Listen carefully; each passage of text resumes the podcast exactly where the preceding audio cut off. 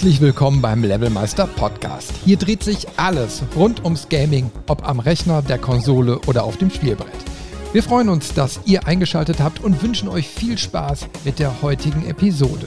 Und wenn ihr mitdiskutieren wollt, besucht einfach unsere Webseite levelmeister.de.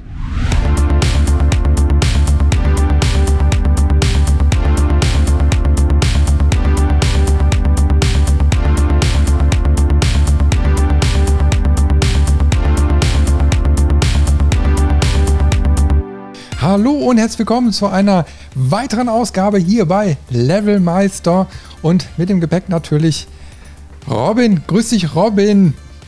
Hi, Chris.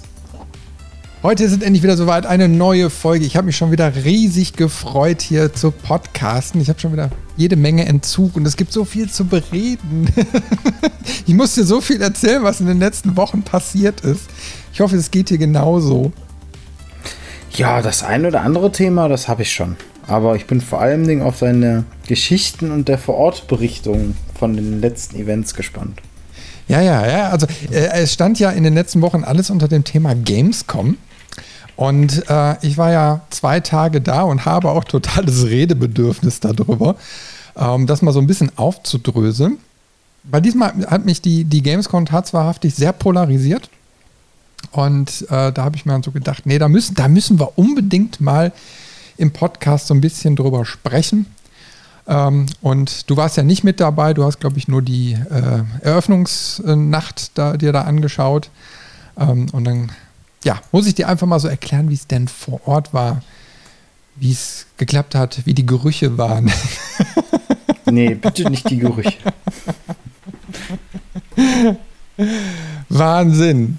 Ja, ich hatte am äh, ersten Tag, also ersten Abend war ja die Eröffnung. Da habe ich dann abends noch ein bisschen gearbeitet und konnte die dann nur so mit einem Auge so ein bisschen nebenbei verfolgen. Aber ich weiß nicht, wie es dir ging. Ich habe, ich habe, also ich, ich, muss jetzt fairerweise sagen, ich habe die äh, Opening Night eigentlich nie so richtig verfolgt gehabt in den letzten Jahren. Und äh, ich empfand das schon, schon so echt mega als, als Werbeveranstaltung, die so nach 0815-Bit-Prinzip irgendwie so ablief. Waren zwar ein paar coole Titel dabei, also ist mir irgendwie so, ich glaube, Killing Floor 3 ist mir so im Kopf geblieben. Das fand ich irgendwie ganz, ganz interessant. Äh, aber ich weiß nicht, wie, wie hast du das so wahrgenommen? Äh, also ich hatte schon geringe Erwartungen und ja, selbst die wurden nicht erfüllt. ja, okay. Ja, dann sind wir da, glaube ich, so ein bisschen auf dem gleichen Level. ja, es war aber auch äh, der Fairness halber tatsächlich dieses Jahr echt äh, langweilig irgendwo. Die vorherigen Jahre waren da deutlich besser. Ähm, zumal auch das vielleicht so insgesamt damit zu tun hatte, wer überhaupt auf der Gamescom alles vertreten war. Ja, das ist ein ganz wichtiger Punkt. Da kommen wir gleich nochmal drauf zu sprechen. Na, ähm, denn, also es, es war, es war, es war, also ja, jetzt muss ich, jetzt muss ich ein bisschen vorsichtig sein, wie ich das Ganze ausdrücke. äh, die Gamescom ist ja echt ein Schlachtschiff. Du rennst da durch die Hallen durch und es ist sehr, sehr viel los gewesen. Äh, aber trotzdem konntest du deutlich spüren, dass die Messe wesentlich kleiner war als in den letzten oder letzten Jahr, beziehungsweise vor Corona. Ne? Mhm. Ähm, also da ist echt einiges passiert, was bei mir natürlich ein enormes Geschmäckle hinterlassen hat. Also jeder, der jetzt schon länger hier mal den Podcast hört, der weiß, dass ich ja auch beruflich viel auf Messen und so weiter unterwegs bin, viel in der Industrie also Gamescom ist jetzt nicht das einzige Ding, was ich da so besuche. Deswegen kriegt man da auch so ein bisschen ein Feeling dafür, wie Messegesellschaften und so weiter arbeiten. Und äh, die Zeichen, die ich da gesehen habe, die waren dieses Jahr überhaupt nicht gut. Und ähm, was ich da eben halt so interessant fand, es kam natürlich diese offizielle Eröffnung mit mhm. Pressemitteilung, mit Politikern, mit allem Pipapo, was da so dazugehört. Und äh, da habe ich mir dann tatsächlich mal so ein paar Zitate und so weiter rausgesucht. Ne? Und äh, der Gerald Böse, Vorsitzender der Geschäftsführung der Köln-Messe, der hat dann zum Beispiel gesagt, das weltweit größte Gaming-Festival verzeichnet in diesem Jahr mehr Ausstellende, mehr Fläche und eine größere Internationalität als je zuvor. Über 1220 Ausstellende mit einem Auslandsanteil von 76 Prozent macht uns sehr stolz und untermauern den Wachstumstrend der Gamescom. Naja, ähm, ich habe mir da mal die Zahlen vom Statistischen Bundesamt 2019 angeschaut und dann gesehen, dass die Gamescom zu dem Zeitpunkt wohl noch 1553 Aussteller hatte. Also ein paar hundert Stück mehr. Ähm, du sagtest ja eben schon, ein paar große haben gefehlt. Äh, die haben definitiv gefehlt. Und wir reden hier eigentlich von, einer, von Voluminas, von äh, mehreren Teilsegmenten von Hallen die gefehlt haben. Mhm. Also die Messe schaute, wirkte diesmal eher wie so ein Schweizer Käse, den sie versucht haben, irgendwie mit Gas aufzupumpen. Ähm, und das hast du an allen Ecken und Kanten gemerkt. Mhm. Also, dass da sehr große gar nicht da waren, zumindest nicht im normalen, äh, ich sag mal, Consumer-Bereich. Ähm, weil der ist ja sowieso losgelöst von dem B2B-Bereich. Ne? Und äh, da fehlten einfach jede Menge große Stände. Du hast gesehen, dass die Stände, die da waren, teilweise auch nicht so ausgefeilt waren wie in der Vergangenheit. Also insgesamt hast du gemerkt, dass einfach viel, viel weniger Budget in die ganze Geschichte geflossen ist von den Ausstellern. Ähm, ich denke mal, dass das Phänomen aber gleich sein wird wie bei allen Messen, weil die Preise nach Corona so exorbitant gestiegen sind im Messe, äh, in der Messebranche, äh, dass dann viele Aussteller dann eben halt auch damit reagieren, die eigenen Konzepte anzupassen. Und ja, ähm, also die, die Trendwende ist nicht äh, gerade berauschend ne? äh, weil du merkst einfach, dass dieses Prinzip Messe gerade enorm unter Druck steht und ähm, kaum noch funktioniert. Also das ist jetzt mhm. sehr, sehr harsche Kritik, die ich da auch äußere, aber das deckt sich mit dem, was ich von anderen Messen und Ausstellern und so weiter äh, dann auch so mitkriege. Ähm, und das Lustige dabei ist wirklich, äh, du hast ja irgendwie 300, 350.000 Besucher. Das muss, das muss man sich mal vorstellen. Ne? Dass so Hunderttausende aus dieser Community nach Köln reisen und äh, sich die Messe antun. Und diese schiere Menge an Leuten reicht nicht aus, um auch nur ansatzweise so eine Messe zu finanzieren. Hm. Ja, also das ist überhaupt gar kein Impulsgeber, ob so eine Messe Zukunft hat oder ich sag mal gut, gut abgeschnitten hat. Ja, es geht rein um das Ausstellergeschäft und äh, du hast auch in Köln jetzt wieder vermehrt gemerkt, dass diese Satellitenbildung stattfindet. Ne? Also wie, wie wir schon von der E3 und so weiter kennen, dass dann gewisse ähm, Publisher oder so sich dann einfach Event-Locations im Umkreis von Köln suchen und da lieber die Leute äh, mit dem Shuttle oder so von der Messe dann abholen und dahin karren. Das sieht die Messe okay. natürlich überhaupt nicht gerne. Es gibt da wohl auch schon so einige ähm, Abmahnungen, die da laufen, ne?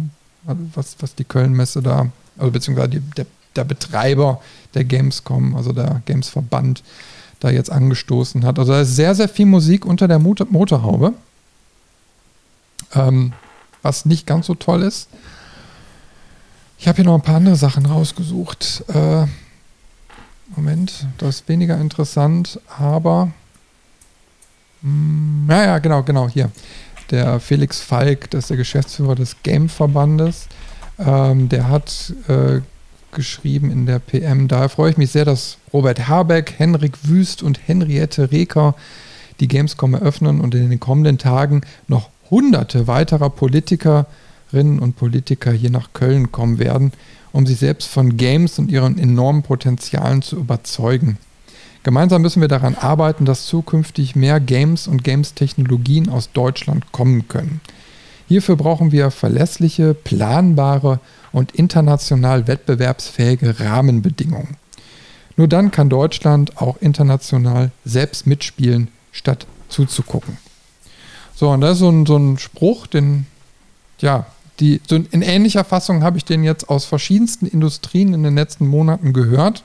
Da geht es dann immer um das Thema Rahmenbedingungen, weil du merkst auch da, dass quasi alles gerade in sich zusammenbricht. Ne? Also Förderungen im Games-Markt werden teilweise ausgesetzt oder drastisch reduziert. Also der deutsche Markt oder beziehungsweise die deutschen Möglichkeiten werden da jetzt weiter eingeschränkt, obwohl wir da eigentlich schon ein Schlusslicht äh, sind. Und man, es wird da versucht, so mit, mit netten Worten eigentlich eine sehr desaströse ähm, aktuelle Darstellung dann irgendwie schön zu reden. Ähm, aber das sieht momentan alles nicht ganz so gut aus in der Branche. Na, also du hast da einfach kein großartiges Kapital, äh, wo dann so kleinere Spiele schmieden oder so mal drauf zugreifen können. Na, das werden wir dann so in den nächsten zwei Jahren deutlicher merken. Und da siehst du schon überall, na, wirtschaftlich ist es, ist es dann doch eine sehr, sehr angespannte Situation. Was man vielleicht gar nicht meinen sollte, weil diese Branche ja eigentlich, ja, kann man sehr gutes Geld verdienen, wenn man seinen Job gut macht. Ja, aber gerade ändern sich immer so ein bisschen die Zeiten und ich hatte ja eben auch schon gesagt, so 76 Prozent Auslandsanteil äh, zeigt natürlich auch, ähm, dass zwar die Relevanz fürs Aus, im, also im Ausland hier in Deutschland dann sehr, sehr gut ist. Allerdings äh, sind wir sehr wenig vertreten. Ja, die, die Aussage zeigt mir tatsächlich einfach nur, dass äh, die Politik schon wieder verpennt hat, so eine Neuerung wie Games, genau wie die Neuerung damals mit dem Internet, ähm, richtig einzuordnen, die richtige Entscheidung zu treffen.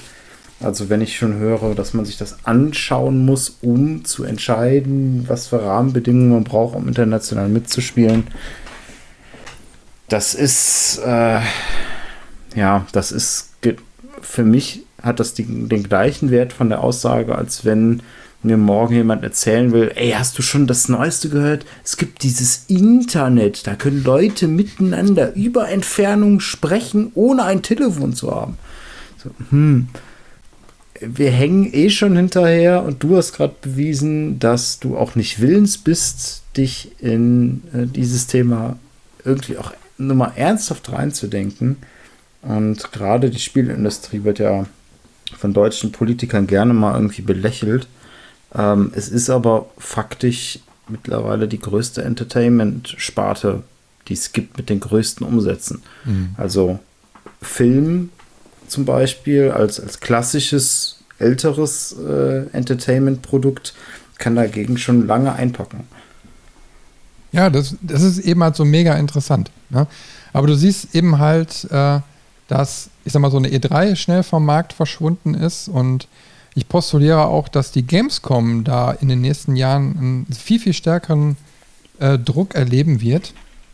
Und äh, also in dem Maße, wie sie sich jetzt gerade weiterentwickelt, auch nicht mehr lange bestehen bleiben kann. Sage ich ganz ehrlich, so wie es ist.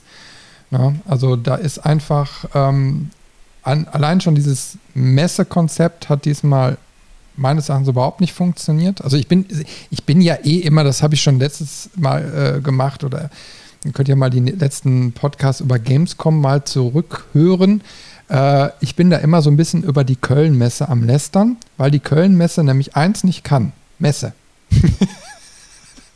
Das ist jedes Mal das gleiche Problem, dass die aus Fehlern der Vergangenheit nicht lernen und die immer wieder machen und die sich sogar potenzieren. Ne, das ist total drollig. Was, was habe ich mich da auf der Messe wieder aufgeregt? Ähm, wir haben tatsächlich am zweiten Tag ähm, gut anderthalb Stunden Zeit verloren, weil die komplette Parkplatzgeschichte ähm, zusammengebrochen ist. Es lief also um die Messe gar nichts mehr komplette mhm. Parkleitsystem. Alles war ausgeschaltet. Es gab äh, keine, äh, ich sag mal, Leute, die sich da um die Parkplätze richtig dann da gekümmert haben. Also ist einiges wohl bei der Koordination schiefgelaufen. Und äh, die Leute standen dann wirklich vom, auf dem Zubringer, konnten auf die Messe gucken, aber konnten sie nicht ansatzweise erreichen. Ähm, da sind immer so Sachen, wo man echt so denkt, so pass mal auf, das müsst ihr doch wissen. Also, dass da einfach so ein großer Besucherstrom ist. Mhm. Ähm, blöd war eben halt auch, die haben ja die Messe umgebaut, insofern, dass die am Mittwoch jetzt beginnt ähm, mit dem Fachbesucher Halbtag. Also du hast nicht mal mehr einen Fachbesuchertag komplett, sondern diese Wildcard-Geschichten wurden dann so ausgetauscht, dass du irgendwie als normaler Besucher dann auch ab 14 Uhr oder so reinkamst. Hm. Und ähm, du hast schon, schon äh, relativ früh am Tag gemerkt als Fachbesucher, dass die Messe sehr, sehr voll war. Und ab 14 Uhr ah, war sie brechend voll. Nicht so voll wie dann einen Tag später bei dem ersten offiziellen Tag, aber tatsächlich so voll, dass du äh, jede Menge Wartezeit hattest oder so. Also dieser Fachbesucherteil war ad absurdum geführt und überhaupt nicht mehr brauchbar. Also ab dem Zeitpunkt wird es dann eigentlich nur noch interessant, mit zu, ich sag mal, mit fertigen Terminen im Kalender dahin zu gehen und dann die einzelnen Stände abzuklappern.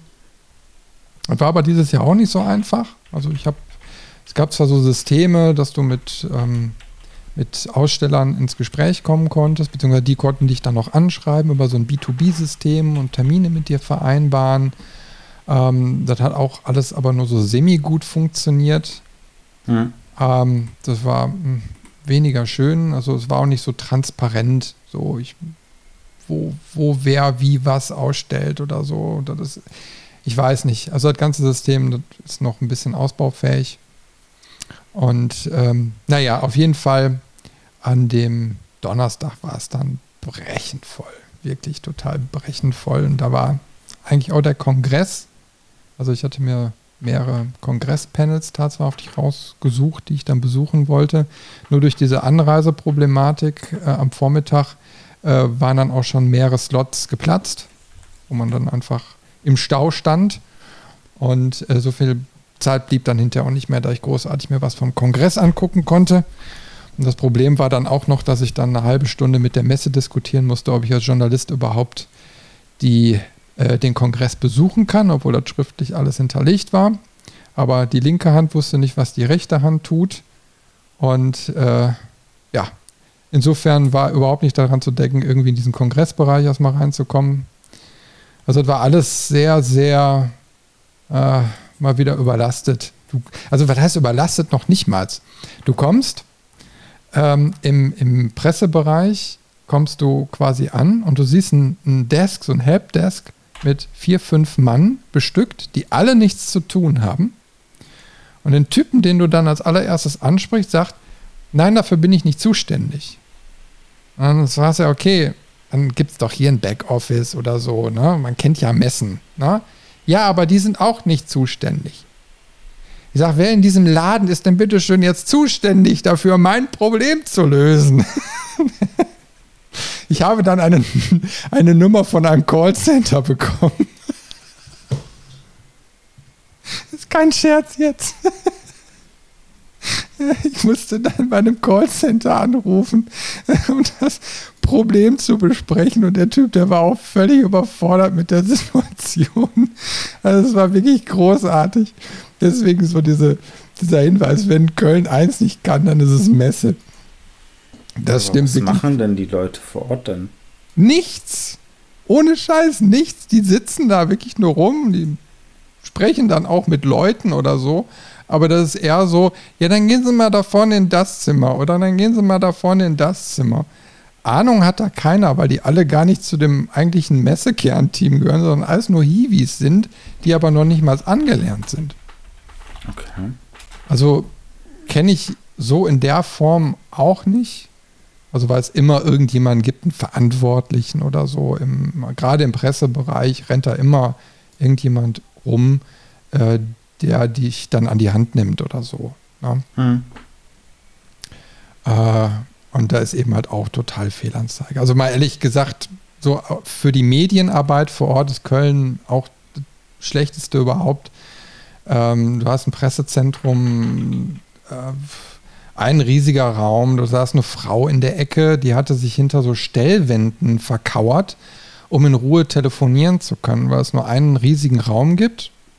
Und äh, da ist auch so ein bisschen das Catering. Ich glaube, da kostet das Catering sogar Geld. Also ist im Pressezentrum eigentlich grundsätzlich frei. Und ähm, dann hast du noch so ein paar Satellitenbüros drumherum, die waren aber auch irgendwie belegt. Das heißt, so diese ganze Mannschaft an Journalisten waren alle in diesem riesigen Raum.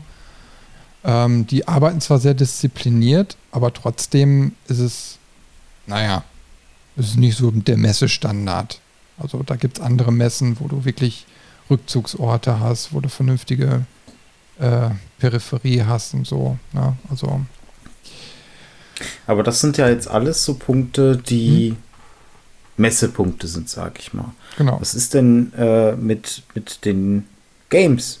Hast ja, mit den Games. Ja, pass auf, pass auf, pass auf. Im Endeffekt, das, das, das ist genau der Punkt eingetreten, den ich auch vorher schon postuliert habe. Äh, Im Endeffekt waren durch die Fachpresse und ja, durch die ganzen Medien äh, waren, ich sag mal, 90 Prozent der Inhalte schon bekannt und besprochen. Äh, ein bisschen hatten sie sich noch aufgespart, aber wie du ja auch schon sagst, so, so eine richtige Überraschung war jetzt auch nicht dabei.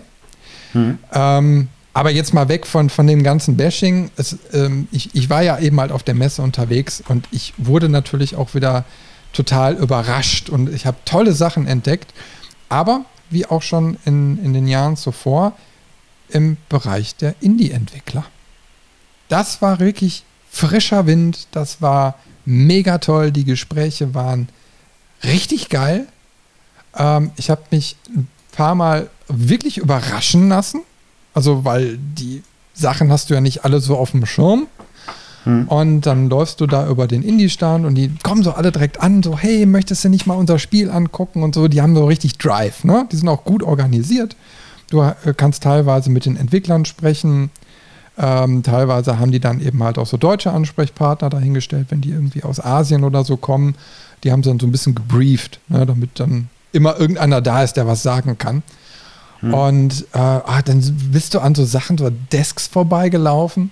Und ich denke so, hm, naja, das Artwork, das gefällt mir schon nicht. Ne? Ja, und dann kamst du aber so ins Gespräch. Also die waren dann doch schon sehr agil.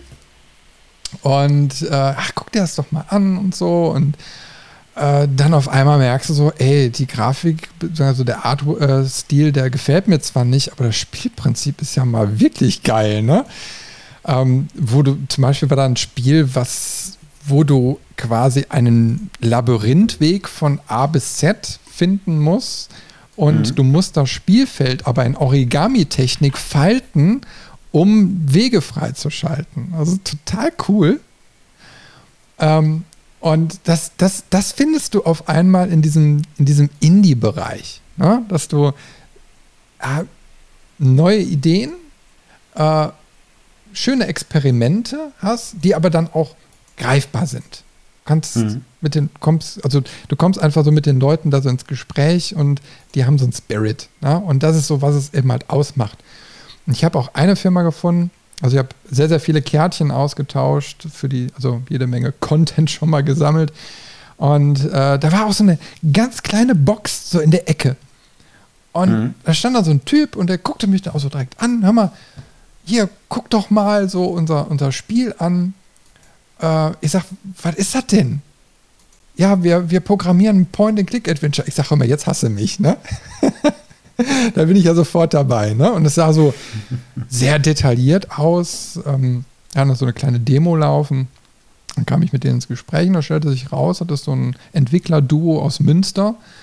Äh, und die Idee für dieses Spiel ist 1992 entstanden. Und erst jetzt durch die neuen Engines äh, ist er quasi in der Lage, weil der ich sag mal, Initiator kann selbst nicht programmieren und er hat nur eine helfende Hand. Und ähm, jetzt setzen die quasi dieses Spiel mithilfe der Unreal Engine äh, 4 um. Ich glaube, mhm. der 5er ist ja die aktuelle und wir machen das aber noch mit der Vorversion. Und äh, mit eigentlich gar keinen Programmierskills und äh, sind jetzt aber schon quasi eine Endproduktion. Also, was man da so sehen konnte, ist super gemacht. Also ein sehr cooler Stil. Mhm. Und äh, die besuche ich jetzt auch demnächst. Da fahre ich vorbei und mache da eine kleine Reportage drüber. äh, weil dieses Projekt einfach sehr, sehr interessant ist und auch die Geschichte, wie das alles entstanden ist. Und weil die auch gar nicht so weit weg wohnen, habe ich gesagt, dann komme ich auch mal vorbei. ja, aber das sind dann immer so diese Perlen, die du ähm, tatsächlich dann im Indie-Bereich beziehungsweise in der Halle 10 dann findest. Das war einfach, muss ich eigentlich sagen, das war so wieder mal die interessanteste Halle. Also da ist so Retro, Indie, äh, so ein bisschen Mischmasch auf der zweiten Ebene, wo du auch mal so ein bisschen, sag mal, normal physisch dann noch miteinander spielen kannst. Ne?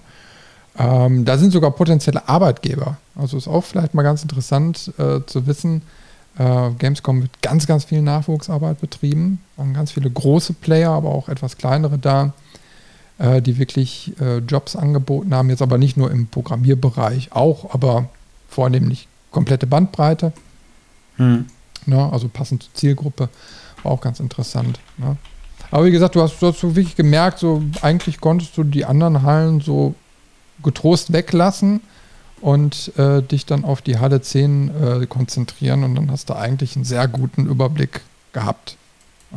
Das hat am meisten Spaß gemacht. Also da kommst du auch mit den Leuten zusammen und kannst immer quatschen gerade so was mein Retro-Herz so angeht, gibt es da ganz, ganz viel. Wieder neue Projekte für den Winter, Umbauprojekte für Konsolen, beziehungsweise für meinen Game Gear Handheld und Game Boy und keine Ahnung was. Da gibt es so tolle Sachen mittlerweile. da kriegst du schon richtig Lust, den Lötkolben zu schwingen. Ja. Und von den äh ich sag mal, no normaleren Spielen, also von so den, den Mainstream-Titeln. Ich meine, die Gamescom hat sich ja seltenst, auch in der Vergangenheit, auch vor Corona, dafür ausgezeichnet, Neuankündigungen zu haben. Das war ja meistens dann die E3, die ähm, relativ kurz vorher immer war, dass da die Sachen alle äh, angekündigt und, und ähm, kurz gezeigt wurden und dass man dann auf der Gamescom die Sachen aber anspielen konnte. Mhm. Ähm, wie war das jetzt mit äh, diesem Jahr mit den, ich sag mal, breiter vertreter, vertretenen Spielen außerhalb der Indie-Halle? Ja, du hast, du hast natürlich Anspielstationen gehabt. Also auch da wirklich viel, viel, viel weniger als zuvor Corona-Zeit. Also wenn ich da an die erste Halle, jetzt weiß ich aber nicht, welche Nummer das ist, wenn du quasi direkt am Eingang bist, ähm, da war ja dann auch ein riesiger Microsoft-Stand äh, hm. und äh, äh, Blizzard und so weiter war da auch damals. Ja, auf jeden Fall, die hatten ja riesige, ich meine, ich weiß nicht, die hatten hunderte von Anspielstationen. Die gab es mhm. alle gar nicht mehr. Es gab jetzt nur noch diese Boxen bei, äh, also Xbox, ne? Ähm, mhm. Die haben dann so ein paar äh, schöne Titel gehabt. Musstest du natürlich anstehen. Ne? Also da war jetzt bei mir jetzt keine Zeit und auch keine Lust da irgendwie da ein paar Stunden nochmal zu verballern. Äh, mhm. Aber die gab's. Äh, Nintendo war auch auf der Messe wieder vertreten. Die hatten aber auch den, äh, ich sag mal, Anspielbereich drastisch reduziert, auch dann eben halt mit Wartezeit. Ähm, und ja, das war eben halt auch so ein Problem. Ich glaube, als Fachbesucher hättest du jetzt noch die Möglichkeit gehabt, im Businessbereich mit Termin dann Anspiel Möglichkeiten zu bekommen. So war das ja auch dann vor der Corona-Zeit. Mhm. Äh, tatsächlich, ich habe aber auch nicht alle Akkreditierungen durchgekriegt.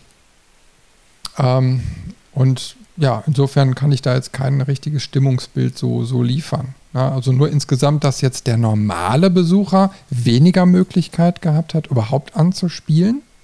Mhm. Die Möglichkeit war da, aber dann musst du eben halt entscheiden, willst du quasi deine Zeit dafür verballern oder eben halt nicht. Mhm.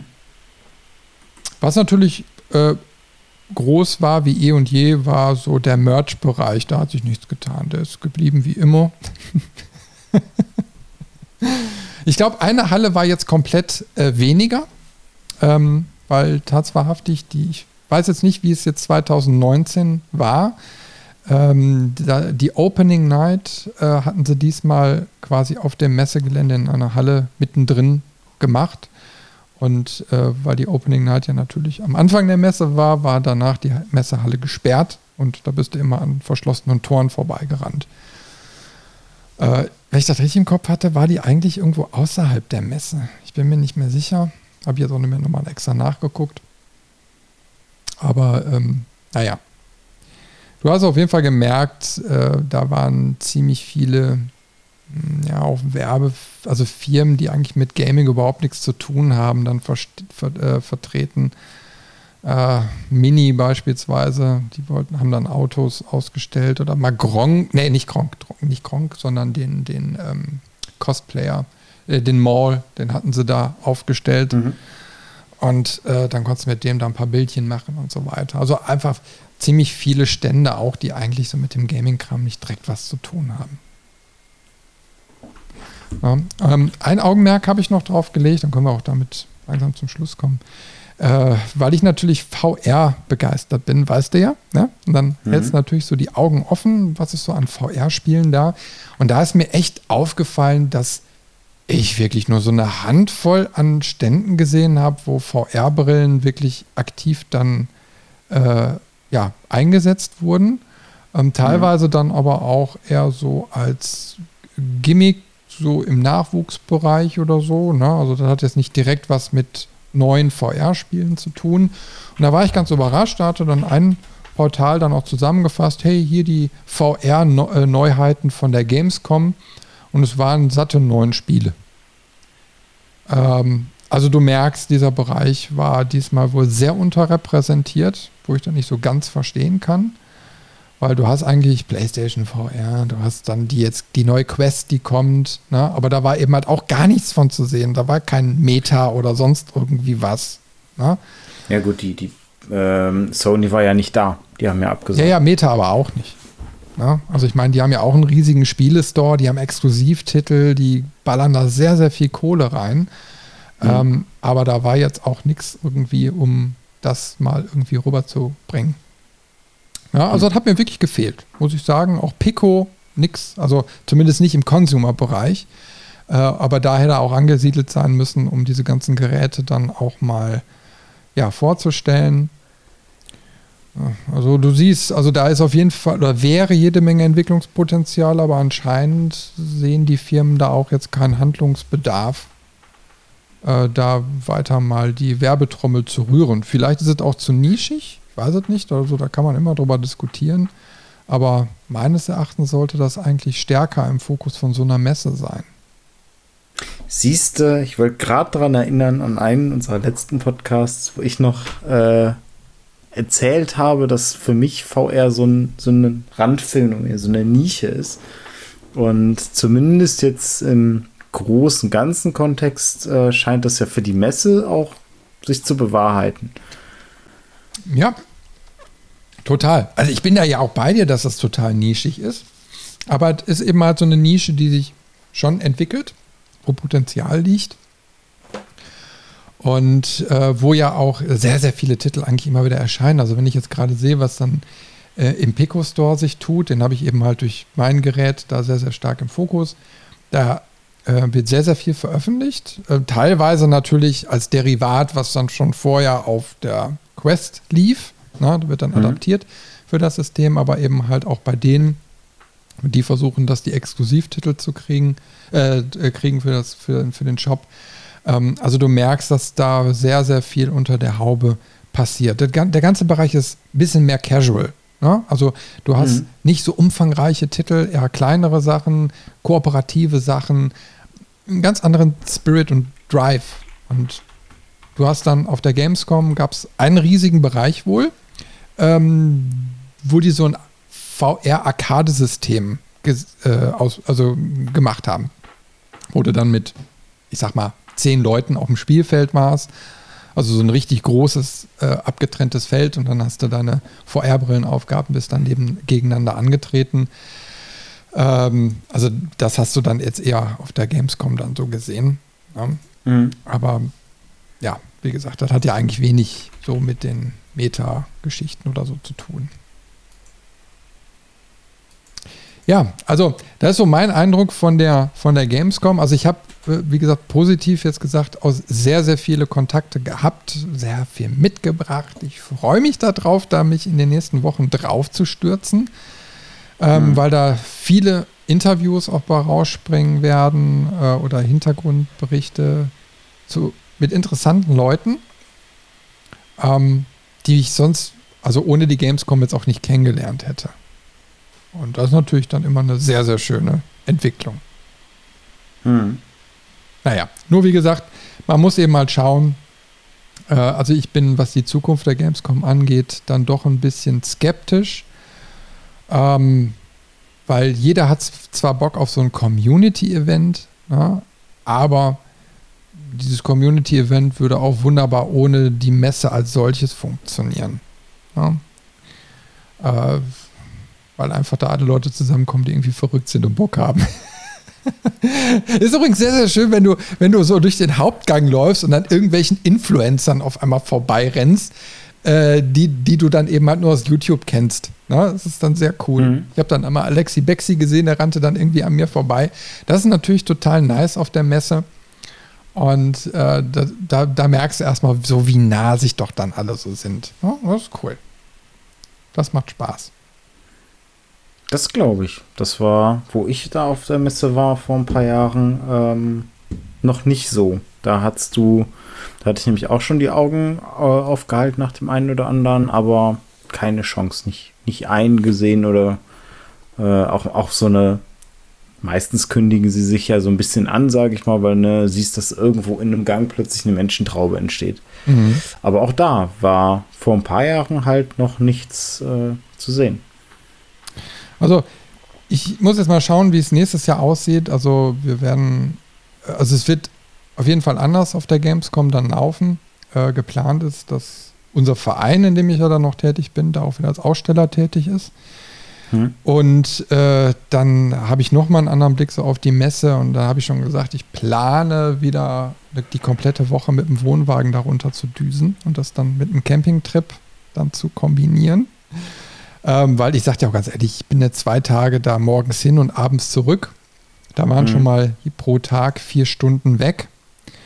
Ähm, plus dann eben noch den kompletten Messetag. Dann bist du nach zwei Tagen wirklich total durch. Das macht also gar keinen Sinn. Und ähm, deswegen, so nächstes Jahr könnte ich mir gut vorstellen, die komplette Woche da zu verbringen. Also schon vor der Messe anzureisen und nach der Messe dann quasi auch wieder zurück.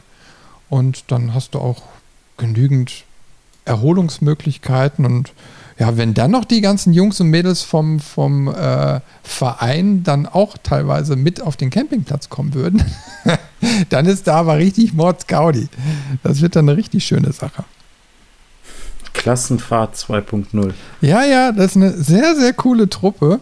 Also wir haben uns am zweiten Tag dann mit einigen Leuten dann da auch getroffen.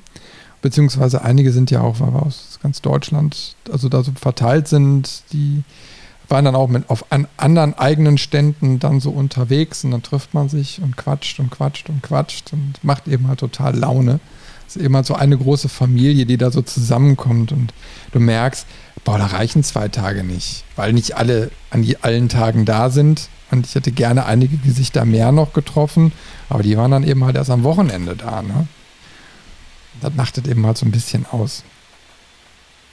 Ich bin mal gespannt. Also nächstes Jahr wird Gamescom noch mal ganz anders.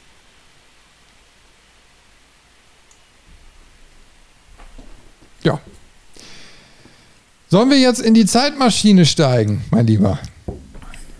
Nach dem kurzen Intro. Nach dem kurzen Einmal Intro. die Zeit. Soll ich, soll ich äh, den, den, das Dieselaggregat anschmeißen? Wie Diesel? Ich dachte, wir sind hier noch äh, auf, auf so einer Dampfmaschine mit, mit Braunkohle. Ja, richtig, genau. Ja, wir reisen in ein Jahr zurück, in dem das alles noch en vogue war und äh, die Kernkraftwerke noch liefen und alle unbedingt die neueste Dieseltechnologie fahren wollten. Wir reisen heute ins Jahr 2006 zurück und werden da jetzt gleich mal so ein paar Spiele noch äh, ja, mal darüber quatschen. War auf jeden Fall ein interessantes Jahr. Naja, und äh, wenn du dann bereit bist und die Gurte festgeschnallt hast, dann könnte ich jetzt das Aggregat mal anschmeißen und dafür sorgen, dass Warner Eickel dunkel wird. Dann schieß mal los.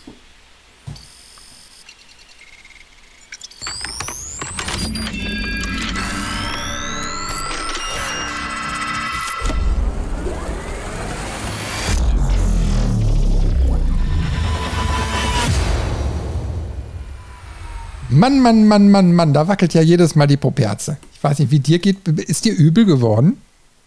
nee, nee, geht schon wieder. geht schon wieder. Du konntest nochmal runterschlucken. Sehr gut. ja, jetzt sind wir wohlbehalten im Jahr 2006 angekommen, wo die Welt noch gut war und in Ordnung war. Ähm, ich musste ein bisschen schmunzeln bei der Vorbereitung auf dieses Jahr, ähm, weil das wirklich so eins meiner schlechtesten Spielejahre überhaupt war. Hat einfach den Hintergrund, ähm, das war das Jahr, wo ich äh, mich A, auf Studium vorbereitet habe und Praktikas und so absolviert habe und dann auch das Studium begonnen habe. Und irgendwann im Laufe des Jahres äh, bestand die meiste Zeit eigentlich darin, WoW zu spielen, weil genau just in dem Jahr habe ich mich mit dem WoW-Virus infiziert. Und das hat sich sehr, sehr stark auf meinen Videospielkonsum ausgewirkt. Ich weiß nicht, wie es dir da geht, aber das habe ich, das war jetzt deutlich spürbar. Nee, an mir ist WoW ja glücklicherweise immer vorbeigezogen, ähm, weil es für mich auch nicht das. Also ich, ich hatte ein besseres MMO, was ich dann viel gespielt habe. Ah ja, stimmt, du hast ja was anderes gezockt. Und du ich bin halt jetzt äh, Jahre später dann noch mal äh, habe ich noch mal reingeschaut und bereue eigentlich die Entscheidung nicht, dass ich WoW nie so ausführlich gespielt habe. Das Schlimme war, ich, also WoW kommt ja aus 2004, ne? also ich bin ja schon relativ spät irgendwie da erst richtig so eingestiegen. Ich weiß auch gar nicht mehr, wann ich da genau mit angefangen habe, aber ähm, das war auf jeden Fall ein Zeitpunkt, wo das Ding noch sehr naja, also rudimentärer war, gerade was diese Match-Geschichten und so anging. Und das größte Problem war damals tatsächlich, ich habe durch diese Studiumgeschichten und alles was, ich konnte nur abends spielen. Und da der, äh, der Server äh, ja aber dieses Echtzeit-System äh, drauf hatte, habe ich quasi WoW nur im Dunkeln gespielt, weil ich immer nachts da unterwegs war. Okay. Und das hat dann irgendwann auch so ein bisschen genervt. ja. Stimmt, es war ja dann auch im Spiel dunkel, richtig? Richtig, genau. Das ist ja immer die, die ja, dann äh, du ja immer schöne Eindrücke von dieser nicht sehr bunten Welt, weil dunkel. Ja, ja, genau, genau. Und dann hast du eben halt vor den Instanzen und so gestanden und stundenlang gewartet ob du irgendwie ein Team zusammenkriegst, dann warst du mal total happy. Ja, ja, jetzt, jetzt, jetzt, na, ping, und jetzt kannst, kannst du da rein. Und innerhalb von zwei, drei Minuten war die Hälfte der Leute schon wieder ausgelockt. Und du warst mit zu wenig Leuten, dass du diese Instanz überhaupt hättest schaffen können. Oh, das war echt mega frustrierend. Das klingt doch nach einer richtig tollen Spielerfahrung. ja, deswegen, irgendwann war auch der Punkt erreicht, wo ich dann gesagt habe, so, halt, stopp, jetzt reicht's. Äh, jetzt höre ich auf mit WoW und äh, habe bis heute auch nicht wieder angefangen, obwohl sich das ja alles noch wieder verbessert hat oder so. Aber naja, das ist einfach so eine Nummer zu groß. Ich habe da einfach keine Zeit für. Und über die Jahre sind ja noch viel, viel mehr entstanden. Ne? Ob hier diese, äh, was hat Gilde? Naja, ist ja auch egal. Also auf jeden Fall so viele Sachen, ähm, die ähm, so Zeitfresser sind. Ich bin, dann, ich bin immer total fasziniert, wenn irgendeiner sagt, ach ja, da habe ich da mal 150 Stunden reingesetzt. Äh, ne? Sondern guckst du auf den Dach und denkst so, okay, das ist so mein, gefühlt mein, mein Spieleumfang von einem ganzen Jahr. Ja? ja, du spielst halt zu wenig. Ja. Das musst du daraus ziehen. Ja. Das ist die Lehre. Mehr, mehr spielen, ja, aber geht nicht. Was soll ich denn machen? Ist ja schrecklich. Ihr da draußen habt, ihr, ihr habt alle einfach viel zu viel Zeit. ich beneide euch. Hast du denn außer WoW trotzdem aus dem Spieljahr 2006 was gespielt, von dem du berichten willst?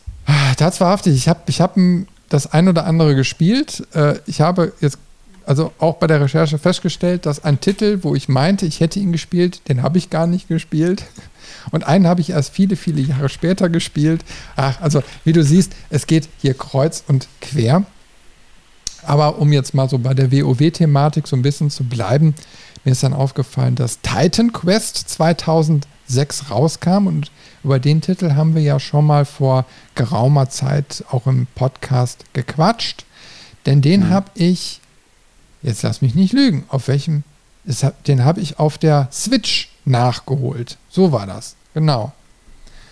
Und äh, da, ich, also ich habe Titan Quest, ähm, was ja so ein bisschen Diablo-mäßig, Abenteuermäßig, wie auch immer ist, äh, wirklich bis zum Schluss gespielt, bin aber dann an dem Endgegner, weil ich falsch geskillt hatte und so weiter, auch hängen geblieben und hatte dann aber auch wirklich gar keine Ambition mehr, dieses Spiel wirklich zum Abschluss zu bringen.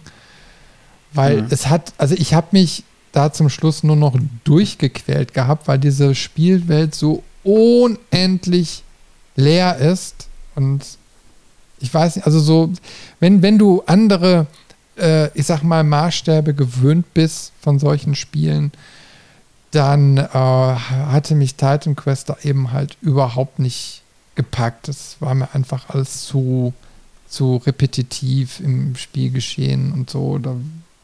Es war irgendwie langweilig. Ne? Und es ist ja nun mal so, du bist dann so im mythologischen Zeitalter so unterwegs in der Antike und mhm. reist dann von Griechenland, Ägypten bis in den Orient und muss dann irgendwo hinterher äh, für Zeus dann irgendwie so einen Titan oder so dann da umbringen und dem reist du eben halt so hinterher durch die Weltgeschichte und kannst dann eben halt so ähnlich wie bei Diablo so aufleveln und dir deine Ausrüstung da neu machen und so weiter. Und das hat auch so einen gewissen Reiz, aber mhm. Da, wo eben halt so, ich sag mal, Diablo und Co. so richtig Gas geben, da hört die Titan Quest eben halt auf. Und deswegen hat es mich nie so richtig gepackt. Ich wundere mich bis heute, dass ich es bis zum Endgegner gespielt habe. Und bei der Recherche habe ich dann gesehen, es gibt sogar noch DLCs, mit denen habe ich mich dann gar nicht mehr auseinandergesetzt, weil da hatte ich wirklich gar keine Lust mehr zu. ja, da gab es äh, oder gibt es sogar ähm, auch klassische Add-ons für. Und eins ist vor ein, zwei Jahren sogar noch rausgekommen. Ähm, und der Nachfolger Titan Quest 2 ist ja jetzt auch angekündigt worden. Mhm. Also, auch wenn es Unterschiede zu Diablo gibt, weil ich habe Titan Quest auch eine ganze Zeit lang mal gespielt, aber nie recht lange. Also ich, ich bin nie sehr weit gekommen, weil irgendwie war ich mit den gewählten Klassenkombinationen nie so zufrieden. Ähm, es hat schon irgendwie seinen Reiz, aber das, was, was irgendwie fehlt, und vielleicht war es das jetzt auch so das, was du gerade meintest, ähm, es fehlt so ein bisschen der Wumms dahinter. Also du hast zwar so ein, so ein Ragdoll-System, also dass die Gegner halt auch weggeschleudert werden können oder so, aber alles nicht mit so einer Wucht, nicht mit so einem Machtgefühl, wie man das bei Diablo hatte. Mhm. Das war so immer so ein bisschen, ein bisschen schade, weil an für sich fand ich äh, das Setting und auch das Skillsystem eigentlich ganz gut, wobei es mir zu viel Auswahl hatte. Also wenn man ähm, das war auch immer so der, der Grund, warum ich dann immer mal wieder neu angefangen hatte, aber nie wirklich äh, weit gekommen bin an der Stelle, weil im Prinzip hast du nur so viele Skillpunkte gekriegt, dass du irgendwie dich auf zwei, drei Fähigkeiten spezialisieren musstest. Aber du hattest meistens irgendwie zwischen 8 und 10 pro Klasse zur Auswahl und hast halt zwei Klassen in einem Charakter gehabt, die man dann später kombiniert hat. Ähm, das heißt, man hatte irgendwie viel Auswahl und ich bin mir gar nicht sicher, zumindest zu der Stelle, wo ich gespielt hatte, ähm, gab es doch nicht die Möglichkeit, die Skillpunkte wieder zurückzunehmen. Ähm, gab es das später? Weißt du das zufällig noch? Nee, das weiß ich nicht mehr. Also, ach, das ist jetzt auch schon wieder zu lange her, da ich das gespielt habe. Nee, kann ich dir nicht sagen. Ja, wie, wie dem auch sei, ähm, das waren dann immer so die Punkte. Ähm, und weil es dadurch halt auch alles so ein bisschen unspektakulärer war, wenn man sich da durch die Monsterherde äh, geschnetzelt hat, führte das immer dazu, dass ich das Spiel dann aufgehört habe, ähm, aber als auch nicht sagen könnte, dass es ein schlechtes Spiel ist. Also es ist so, ja, eine solide B-Seite. Ja, ja, ja, da, da bringt es jetzt gut auf den Punkt. Also deswegen, ich habe es ja auch wirklich bis zum Endgegner gespielt. Ähm, ah, was, was da so ein bisschen noch mit dazu kommt, ist eben halt die eigene Präferenz. Ne? Also ich mag eben halt eigentlich auch nicht so diese griechische Mythologie. Also, weil sie mich einfach nicht so interessiert. mhm. Ähm, und das spielt natürlich dann auch eine Rolle. Also, ähm, ist genauso, es gab ja mal von Far Cry dieses Primal oder so, was dann so in der Steinzeit oder so gespielt hat. Und ich habe mich allein schon deswegen mit dem Spiel nicht auseinandergesetzt, weil ich dieses Setting total doof fand. Na, ne? weil mhm. ähm, das hat mich einfach noch nie so richtig gepackt. Ja, und ja, das kommt da eben halt dazu. Aber wie gesagt, wenn es jede Menge Add-ons gibt und jetzt noch einen zweiten Teil, muss es ja auch äh, ziemlich erfolgreich gewesen sein, beziehungsweise muss ja dann schon so einiges ja, an, an Sachen verkauft haben. Ne? Ja, das stimmt. Ich glaube, das ist so ein Spiel, das hat eine treue Fanbase und äh, auch, dass dann vor wenigen äh, Jahren nochmal ein Add-on gekommen ist, weit nach dem Release, ähm, was sich scheinbar auch nochmal ganz gut verkauft hat. Wahrscheinlich war das so ein bisschen die, ähm, das Rantasten, ob sich das Spiel nochmal irgendwie äh, tragen würde. Oder scheint die Resonanz groß genug gewesen zu sein, weswegen sie jetzt gesagt haben, hey, ähm, wir machen dann nochmal einen vollwertigen Nachfolger. Mhm. Ja, mal gucken, was dann eben halt kommt. Also äh, Titan Quest 2 wird sich ja, denke ich mal, gravierend von Teil 1 dann nochmal unterscheiden. Also da ist jetzt sehr, sehr viel Zeit ins Land gegangen und ähm, ah, du siehst ja, ich sag mal, so eine, diese, diese Hack-and-Slay-Geschichten entwickeln sich ja auch komplett unterschiedlich. Ja? Also hm. ist vielleicht mal ganz frischer Wind gegenüber normal, also dem normalen Diablo oder eben halt auch anderen Titeln. Ähm, ja, mal abwarten. Schauen wir mal, was dabei rumkommt.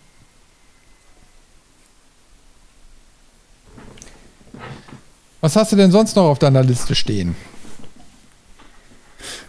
Ähm, ja, es war eigentlich ein recht durchwachsenes Jahr. Ähm, das habe ich jetzt auch bei der Recherche nochmal gesehen. So, es gab jetzt nicht so viele Titel, die ich davon gespielt habe oder wo ich auch sagen würde, ah, die sind ähm, irgendwie besonders positiv oder auch besonders negativ in Erinnerung geblieben. Ähm, aber so ein paar Highlights gab es. Und eins davon war ein neues äh, Zelda-Spiel. Und zwar Twilight Princess. Ähm, was bei mir tatsächlich einen sehr, sehr hohen äh, Stellenwert hat, weil es für mich ja, eines der, der deutlich besseren Zelda-Spiele war. Ähm, es hat sich so ein bisschen zwar das erste Zelda, was für die Wii rausgekommen, für die Nintendo Wii rausgekommen ist, die ja diesen Motion Controller auch so mhm. ein bisschen hatte. Ähm, und das haben sie halt in die Steuerung mit eingebaut. Also du hast wirklich deine verschiedenen Schwerthiebe gehabt, also du konntest stechen, konntest schlagen, äh, horizontal, vertikal, konntest die Wirbelattacke machen. Und das hast du wirklich mit den Bewegungen mit dem Controller in der Hand gemacht. Ähm, oder auch das Zielen mit dem Bogen hast du dann wirklich mit dem Controller auf den Fernseher gezielt an die Stelle und dementsprechend hat er dann das Fadenkreuz äh, dahin gezogen. Ähm, deswegen da war das ein Novum, dass das ausprobiert wird und auch so wie ich es gehört habe, zumindest ganz gut geklappt hat. weil ich habe es auf dem Gamecube gespielt. also ich hatte diese Steuerung nicht, sondern ich habe das mit einer klassischen Steuerung gespielt. Und selbst da war es aber wirklich fantastisch, weil es sich auf alte Tugenden besinnt hat wieder. Äh, davor der Teil, der war sehr cartoonig und hat so eine große Open World irgendwie etabliert und hier und da Sachen ausprobiert. Und mit dem Twilight Princess sind sie wieder eher so in die Richtung von Ocarina of Time gegangen, ähm, was für mich eines der besten Zelda-Spiele überhaupt ist, ähm, haben aber den Look ein bisschen erwachsener gehalten. Also du hast klar einen, einen Zeichen-Look, Grafikstil, aber so ein bisschen mit gesättigteren Farben, ein bisschen ernster schon. Jetzt auch nicht, ähm, weiß ich nicht, mal ganz überspitzt gesagt, wie so ein Dark Souls, aber schon für so ein Zelda-Spiel nochmal mit einem anderen, erwachseneren Look. Ähm, und auch von der Geschichte her war es interessant, weil sie quasi so eine normale Welt und eine Schattenwelt hatten. Und ähm, die Schattenwelt droht halt die normale Welt einzunehmen. Und man musste dann das Ganze abwenden und äh, das Königreich wieder retten. Und eine der Clues war halt, dass du in der Schattenwelt aber nicht in deiner normalen menschlichen Form warst, sondern dass du dich dann in einen Wolf verwandelt hast. Und dann hast du einen Sidekick kennengelernt, ähm, die dir in der Schattenwelt geholfen hat.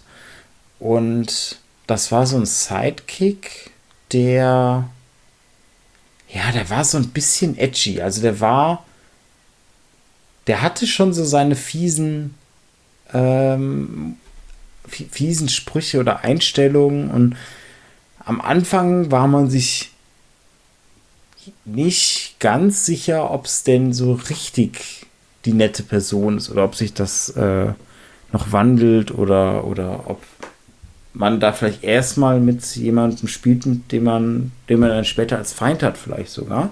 Mhm. Ähm, deswegen, sie haben da sich wieder, wieder viel getraut, ähm, Neueres zu machen, sind aber bei der Grundstruktur ähm, im Klassischen geblieben. Also du hast deine typischen Tempel, die du nach und nach gemacht hast, wo du deine ähm, mystischen Gegenstände findest, mit der du die Story weiter vorantreibst. Jeder Tempel hat dir ähm, ein Item noch mitgegeben, womit du dann wieder in Bereiche gekommen bist, wo du vorher nicht weiterkamst.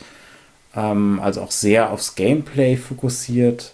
Es hat super funktioniert. Sie haben an der einen oder anderen Stelle einfach nochmal alte, äh, alte Gameplay-Techniken genommen und die ein bisschen ausgefeilt. Also du hattest halt durch einmal den Controller, den ich ja nicht hatte mit der Motions-Steuerung, aber auch an sich so ein bisschen das Kampfsystem nochmal aufgewertet, weil du nach und nach da auch andere Techniken freigeschaltet hast. Besondere Schläge, ähm, eine Parierfunktion, die Sprungattacke, ähm, das hast du so nach und nach dann beigebracht bekommen und hattest dadurch aber auch Gegner, die du mit diesen speziellen Schlägen oder auch mit gezielten Angriffen ähm, nur bekämpfen konntest. Also es gab Gegner, die konntest du nur erstmal mit einem Stich treffen und gar nicht mit dem Stark, weil die dann irgendwie das mit dem Schild abgewehrt haben oder anderes. Ähm, ja, es war dadurch echt ein stimmiges, tolles Abenteuer und durch den Look auch irgendwie lange einzigartig, weil so einen wenig verspielten Look hatten die meisten Zelda-Spiele nicht, sondern die waren dann wieder recht farbenfroh und, und äh, ja, ohne das negativ zu meinen, aber so ein bisschen kindlicher von der Gestaltung her. Mhm. Ja, ich habe ja selbst Zelda nie gespielt, aber ich, ich bin die ganze Zeit im Überlegen, wir haben einen Zelda-Teil für die Wii hier irgendwo im Regal liegen. Aber da müsste ich jetzt hinlaufen. Ich weiß nicht, welcher das war. Den hat auch meine bessere Hälfte gespielt. Mhm. Und da kann ich mich jetzt auch nur so, so semi dran erinnern. Wie gesagt, ich habe ihn selbst nie, nie gespielt. Aber er war für die Wii, glaube ich, ganz gut umgesetzt. Ich kann mich mhm. nur, nur erinnern, also es gab ähm, noch ein Wii-Spiel von Zelda, so eine Adaption, wo du, ja, so eine Art Shooting Gallery. Äh, wenn du dich daran erinnerst, mit dem Controller konntest du da auch so Adapter dir kaufen mit, für Gewehre oder sonst irgendwie was, ne? Mhm. Und dann gab es irgendwie so ein Spiel, wo du quasi ähm, äh, dann ja auf so Zielscheiben schießen musstest und so. Das, das war auch cool. Das, das war klasse. Und das war so im Zelda-Look dann irgendwie so gehalten. Das habe ich dann auch ganz viel gespielt. ja, aber es ist tatsächlich so eine, so eine Serie irgendwie auch. Also ich habe äh, letzte Tage noch mal bei meiner Switch reingeguckt. Da hast du ja diese, wenn du das Online-Abo hast, äh, diese SNES, NES und so weiter äh, Spiele, die du dann da auch spielen kannst. Und die haben da einige Zelda-Teile jetzt auch ähm, noch mit in das Paket reingepackt. Also auch in verschiedenen Lokalisationen. Ich habe dann irgendwie gesehen, da gibt es dann auch die, natürlich die deutsche und dann gibt es irgendwie noch, äh, weiß ich nicht, amerikanische oder asiatische Variante. Mhm.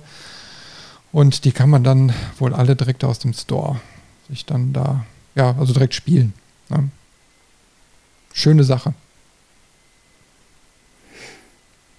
Das stimmt. Und es ist auch nie zu spät, so einen Teil mal nachzuholen, weil selbst bei den neuesten Spielen ist es ja so, die Grafik ist nicht das Wichtige bei den Zelda-Spielen. Also klar, sie, sie, sie holen über die Grafik meistens eher mit ihrem Artstil viel raus und das ist immer stimmig und es sieht auch klasse aus, weil sie es schaffen, ähm, sie, sie bauen Szenarien und sie bauen kein, äh, jetzt wie zum Beispiel bei einem Cyberpunk, wo es dann drauf geht, es muss besonders realistisch sein und mit Raytracing und was weiß ich. Nee, das ist da alles nicht wichtig, sondern sie, sie mhm. bauen eine künstlerische Welt und Szenarien und dadurch altern diese Spiele aber auch wesentlich besser, weil du halt nicht so also du, hast halt dieses Malerische irgendwie immer da mhm. drin. Und ähm, abseits davon, es sind halt immer Spiele, die aufs Gameplay fokussiert sind. Ähm, und das ist halt wirklich immer bis ins kleinste Detail ausgefeilt und jedes Mal klasse. In jedem Zelda-Spiel ähm, bin ich bisher immer vom Gameplay begeistert gewesen. Das kann aber Nintendo eben halt auch sehr, sehr gut. Also die bringen zwar immer wieder ähnliche Sachen raus, aber vom Gameplay und so her äh, ist es eben halt doch immer irgendwie eine runde Sache. Also es trifft immer den Kern und es macht irgendwie alles immer Spaß. Und wenn ich auch jetzt ja, an ja die aktuelleren Teile denke, die da jetzt auch für die Switch und so erschienen sind, ähm, das habe ich dann auch ein bisschen aktiver dann mal gesehen gehabt. Äh, das ist eine tolle Welt. Das ist einfach klasse. Und wie, wie du schon sagst, da kommt es nicht auf die grafische Perfektion oder so äh, drauf an, sondern dass mhm. der Spielspaß, die Erkundung und der Rätselspaß und alles, was da eben halt noch so eine Rolle spielt, ähm, dann eher im Fokus steht. Und äh, ja, das, das, das ist eben halt das Tolle. Da kann sie, können sich viele eine Scheibe von abschneiden. Das ist sehr, sehr richtig. Und ein zweites Spiel, ähm, wo ich gerade so im Fluss bin, was aber in eine ganz andere Richtung geht. Ähm, Rainbow Six Vegas. Ähm, ei, ei, ei. Das war, also, das war richtig cool. Das war aber vor allen Dingen richtig cool, weil es eine super Koop-Erfahrung war. Und das zu einer Zeit, wo, wo so die, die, das Internet und so das Koop und, und MMOs gerade so ihre Anfänge hatten. Gerade so, es etabliert sich alles so ein bisschen. Ähm, du kannst auch mal häufiger jetzt ähm, das gut nutzen, auch ohne Probleme. Und genau in diese, diese, dieses Anfangshuch von solchen Techniken kam Rainbow Six Vegas eigentlich genau richtig, weil es so ein. Es war kein Koop-Shooter im klassischen Sinne, sondern es war entschleunigter, es war taktischer. Ähm, du hattest ein Team aus insgesamt mit dir drei Leuten, die dann verschiedene Einsätze gemacht haben. Und im Koop war man dann halt zu zweit unterwegs oder äh, hatte dann noch, noch ähm, andere mit dabei, die man mitnehmen konnte. Und du konntest dich richtig toll absprechen, weil das Spiel hat halt im Gegensatz zu manch anderem Shooter ähm, eher ein, einen realistischeren Ansatz gehabt. Das heißt, wenn du einen Gegner mit einem Kopfschuss getroffen hast, dann war der tot. Umgekehrt aber genauso. Das heißt, du bist genauso schnell umgefallen wie der Gegner. Ähm, und deswegen musstest du halt ein bisschen vorsichtiger vorgehen. Das war ja und schon immer so der Kern dieser Tom Clancy oder beziehungsweise Rainbow Six Geschichten. Und das stimmt. Weißt du, ja. das, das, also ich habe ältere Teile davon gespielt und die waren auch sehr gut, wirklich. Mhm. Aber du bist genau immer an dem Punkt, gescheitert, weil so One-Shot-Kills. Und das hat dann mhm. eben mal total frustriert, wenn du eben halt immer mit Leuten spielst, die dazu nicht in der Lage sind, sich gegenseitig abzusprechen und an einem Strang zu ziehen, dann kannst du dieses Spielprinzip vergessen. Siehst du, Chris, das Spiel hättest du auch ohne Freunde spielen können. Ja. Weil wenn du quasi im Singleplayer gespielt hast, hattest du halt deine zwei äh, Computer Kollegen, die du dann befehligen konntest. Ähm, aber ich hatte das Glück, dass ich einen Freund hatte, die, mit dem habe ich den ersten Teil durchgespielt, komplett, auch mehrfach. Ähm, und den zweiten genauso. Und das war wirklich. Wir zwei haben das gespielt, wie sich die Entwickler das vorgestellt haben, also wirklich getimed. Und dann haben wir uns rangeschlichen aus verschiedenen po äh, Positionen und Raum begutachtet, er äh, von außen, vom, aus ähm, vor dem Fenster, ich bin drin vor der Tür gewesen. Dann haben wir die Gegner mit Kameras erstmal ausspioniert und geguckt, wo, wo stehen die, haben sie markiert. Und dann äh, hat einer runtergezählt, bevor er dann durchs Fenster rein in den Raum ist und ich durch die Tür. Das war quasi von zwei Seiten angreifen. Ähm, du konntest hier perfekt diese, diese Fantasien ausleben, auch weil sie ein, zwei Mechaniken drin hatten, die echt cool und auch so ein bisschen untypisch für so Shooter sind. Ähm, du hast einmal ein cooles Deckungssystem, wo das Spiel dann in die Third-Person-Ansicht gewechselt ist. Und genau diese, diese Mechanik hat auch Deus Ex später für seine äh, Reihe übernommen, weil dadurch hast du immer den Überblick. Also entweder bist du in der Ego-Perspektive rumgelaufen oder wenn du dann in Deckung warst aus der Third-Person, und dadurch hebelst du ja natürlich das Problem aus, dass du, wenn du aus der Ego-Perspektive in Deckung wärst, würdest du ja nichts mehr sehen.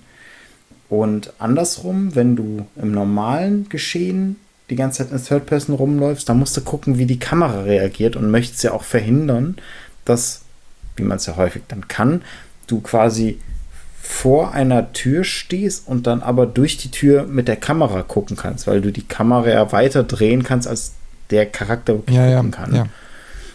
Ähm, und dadurch haben sie dann eine ganz gute Balance gehabt. Oder auch, ähm, ich habe es gerade schon so angedeutet, mit, wenn man vor dem Fenster war, du konntest dich abseilen an, an verschiedenen Stellen in den Levels. Und du konntest dich dann entweder zum Beispiel von außen an der Hausfassade abseilen bis zu dem Fenster und dann mit einem Sprung durchs Fenster da einbrechen. Oder du konntest dich dann Kopf überdrehen und mit deiner Pistole schießen aus der Position. Das, das heißt, du konntest cool. dich auch da so ein bisschen. Richtig, und das war dann auch so ein bisschen manchmal die Taktik. Du hast erstmal so die ersten Gegner mit der Pistole aus dem Weg geräumt. Und wenn du dann das Gefühl hattest, dass in, in dem Moment der, der Raum frei ist und du gefahrlos eindringen kannst, dann hast du halt wieder gewechselt und bist mit diesem Sprung durch die Scheibe da rein das war einfach total cool. Das wirkt in Filmen schon cool und wenn man es selbst macht, noch viel cooler. Aber wenn du auf solche Art von Spielen stehst, ne, wie, wie sieht das denn in, in, in der Zukunft aus? Kann ich dich da für eine Runde Payday 3 begeistern? Nee. Scheiße. Boah, nee. Weil Payday hat Komponenten, die die sind kacke. also für, die sind für mich kacke. Ich muss es so ausdrücken. Also sind dieses ganze ähm, da reicht es ja noch nicht mal zu zweit zu sein. Da muss ja zu, zu viert, glaube ich, immer sein.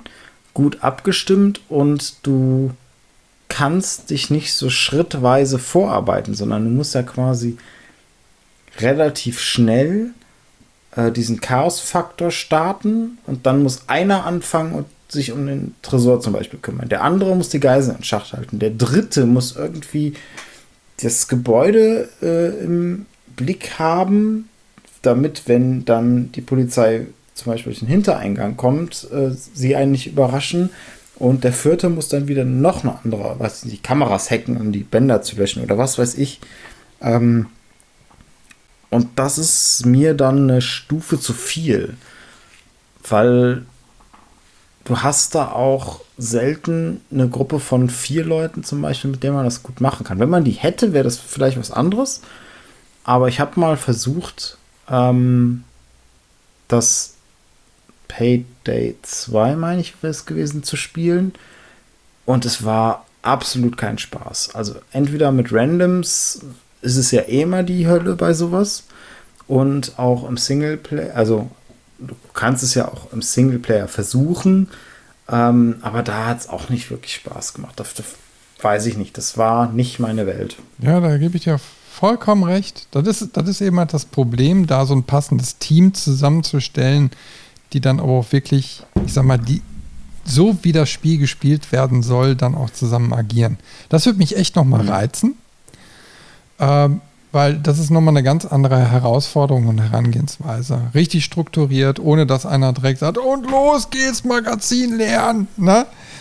Weil das ist ja im Endeffekt der Punkt, wo du eigentlich schon versagt hast. Den willst du ja gar nicht erreichen. Am liebsten Stealth ne? oder irgendwie zumindest, ich sag mal, sehr strukturiert, damit du immer weißt, was als nächstes so passiert.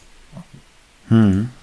Ja, und da war das halt echt ein cooler Einstieg. Es war auch was komplett anderes. Gab es zu der Zeit in dieser vereinfachten Form nicht. Also entweder hattest du es mehr in die normale Shooter-Richtung, wo es dann ähm, schneller war, wo es dann aber auch mehr auf Reaktion ankam, wo du dieses Infiltrieren nicht so gut hattest. Oder du hattest es noch taktischer, wo es aber noch schwerer, noch anspruchsvoller war. Gutes Beispiel ist, deinen Teamkollegen, wenn es äh, vom Computer gesteuerte Kollegen waren, konntest du nur eine Handvoll Befehle geben. Du konntest sagen, geh dahin. Du konntest sagen, komm zu mir zurück, beziehungsweise folge mir. Oder du konntest sagen, halte die Stellung. So.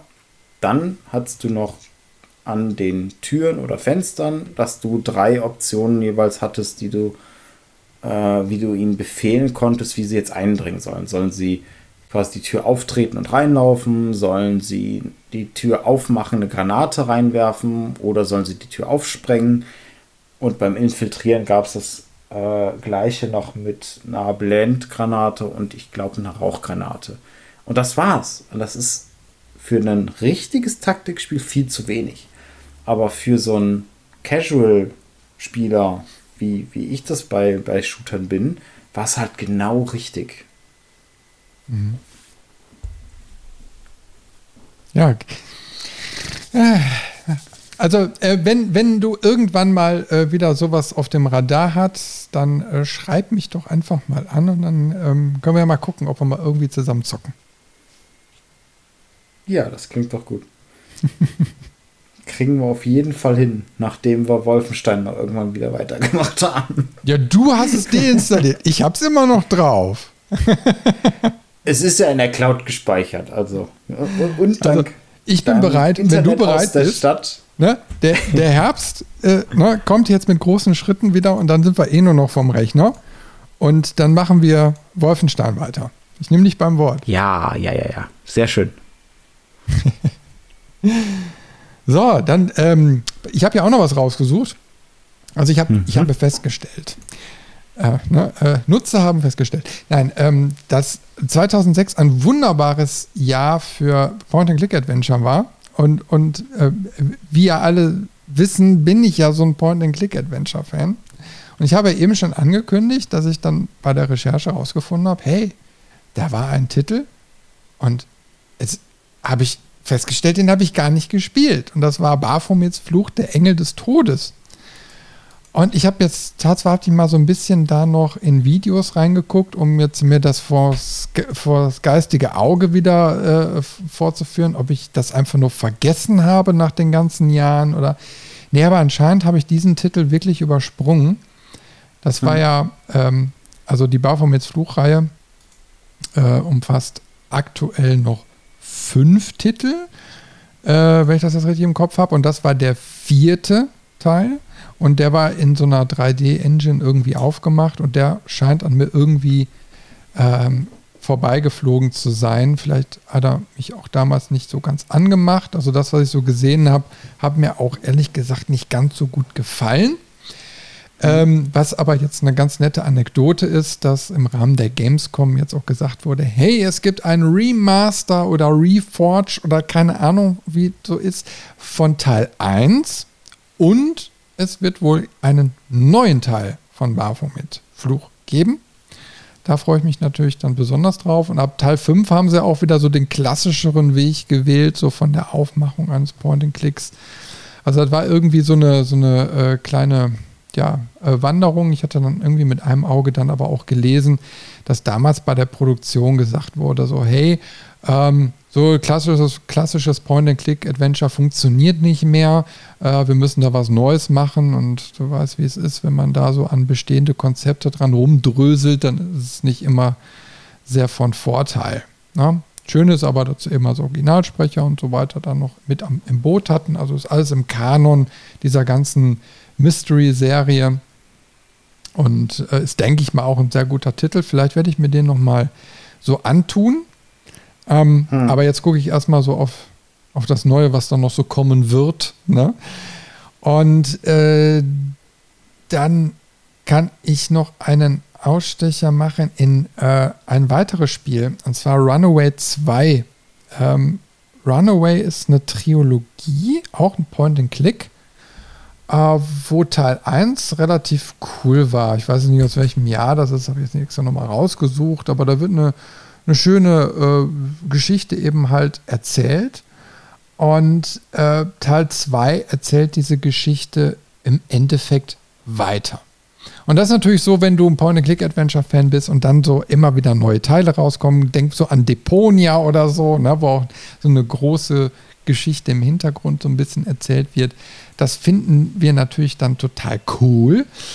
Und äh, Runaway 2 hat sich dann aber tatsächlich als ähm, sehr schlechter Titel entpuppt. Ich weiß nicht, was da genau alles schiefgelaufen ist, aber du musst dir vorstellen, die Geschichte wird weitererzählt, ähm, artet dann aber ein bisschen zu sehr ins Mystische aus ähm, und hat hinterher ein offenes Ende. Und also ein, ein riesiges offenes Ende. Und ich glaube, erst mhm. drei Jahre später ist dann der Nachfolger erschienen. Und da kann ich mich dann eben halt auch noch dran erinnern, dass so äh, der Trailer, alles, was gezeigt wurde, äh, im ersten Moment überhaupt nicht an der Stelle angesetzt hat, um diese Geschichte weiter zu erzählen. War ein mhm. Trugschluss, hat sich hinterher herausgestellt. Die haben versucht, einen ja, erzählerischen Kniff anzuwenden, um das, was quasi bei Teil 2 schiefgelaufen ist, äh, wieder in richtige Bahnen zu leiten. Meines Erachtens haben sie das dann auch sehr gut geschafft. Trotzdem ist One Raid 2 dann doch so ein bisschen, ja, äh, ich sag mal, ein, ein Projekt, wo man sagt, okay, da hat irgendeiner bei der, allein schon bei der Konzeptionierung nicht richtig aufgepasst. Ähm, und zum Glück konnten sie dann die Trilogie hinterher auch noch vernünftig zum Abschluss bringen. Trotzdem auf jeden Fall ein äh, sehr gutes Point-and-Click-Adventure. Also eine Serie, sagen wir mal so. Da musst du da den Seriencharakter sehen. Also wer da diese Serie noch nicht gespielt hat, sollte das auf jeden Fall mal tun. Äh, ich habe es aber erst viele, viele Jahre später dann auch erst gespielt, gebe ich zu. Wie gesagt, also 2006 war nicht so viel Zeit. Und ich glaube, Runaway 2 habe ich tatsächlich äh, bei auf dieser Softwarepyramide für 10 Euro oder so hinterher mal geschossen. Ich hm. glaube, das war noch so. Das müsste ich irgendwo noch als Datenträger rumliegen haben. Als DVD.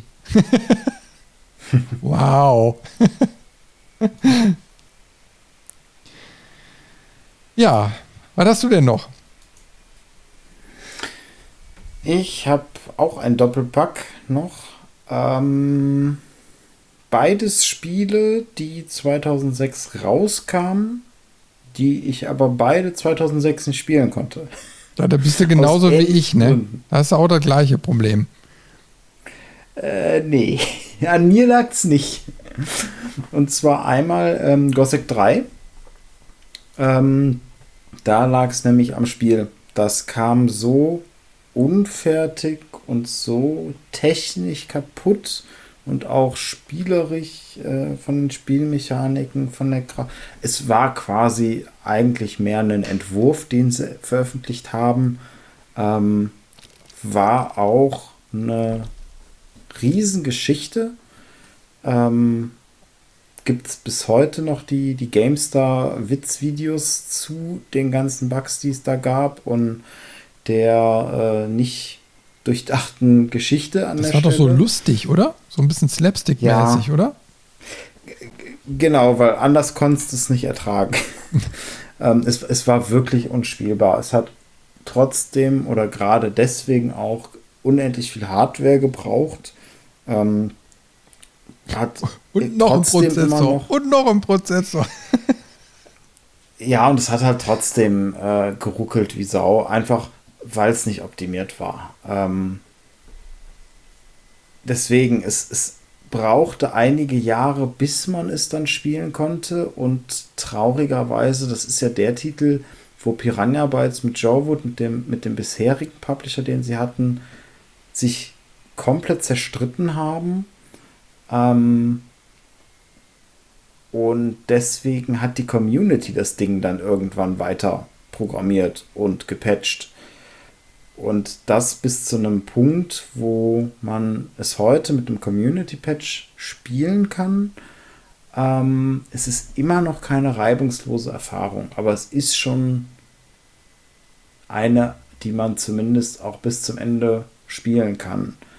Ähm, und die Community hat auch das eine oder andere angepasst, was im Gameplay kaputt war. Also du kannst so ein alternatives Balancing zum Beispiel aktivieren. Das heißt, die äh, Werte der Gegner werden dann nochmal angepasst, ähm, wie viele Skillpunkte du oder Lernpunkte du kriegst, um Fähigkeiten zu lernen, die Preise der Fähigkeiten, welche Lehrer dir das beibringen und so weiter. Das ist mehr in die Richtung der alten Gothic-Teile geht vom Feeling her.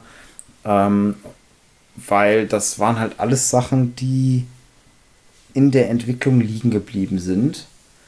Ähm, ich finde das Spiel trotzdem gut, weil die Musik ist klasse, ähm, die Welt ist schön gestaltet, auch wenn sie nicht fertig ist. Ähm, aber so das Konzept und die Atmosphäre kommt wieder rüber. Ähm, und auch die, die Charakter-Progression, also wie du Erfahrung kriegst, wie du ähm, dann auch deine Lernpunkte kriegst, dass du mit den Lernpunkten dann zu den Lehrern jeweils hingehen musst. Ähm, also du kannst dann zum Beispiel auch nicht zu einem Jäger gehen und von dem Zaubersprüche lernen, das ist schon in sich geschlossen und logisch an der Stelle, was dir wer beibringen kann. Aber du musst halt dann auch die entsprechenden Personen finden und kennenlernen. Ähm, und das hat einen besonderen Reiz ausgemacht. Das war bei den Vorgängern schon immer ein Alleinstellungsmerkmal und es ist hier wieder genauso. Ähm, ich spiele es immer mal wieder gerne an. Ich habe es aber auch nicht durchgespielt, weil es riesig ist und weil ich dann doch immer mal wieder auf Bugs getroffen bin, die mir ja Storylines ähm, kaputt gemacht haben, weil es dann einfach nicht weiterging. Ähm, ich hätte es trotzdem quasi bis zum Ende spielen können und alles, aber weiß ich nicht, da ärgere ich mich dann auch, wenn ich so einen Ort anfange und dann kann ich den aber nicht beenden, weil da irgendwo ein Bug ist oder irgendein Trigger nicht, nicht gesetzt wird oder nicht darauf reagiert wird und dann, dann stehst du da und der ganze Ort ist eigentlich versaut. Und du könntest natürlich jetzt zum nächsten gehen und da einfach weitermachen, aber irgendwie nervt es dann an ab einer bestimmten Stelle.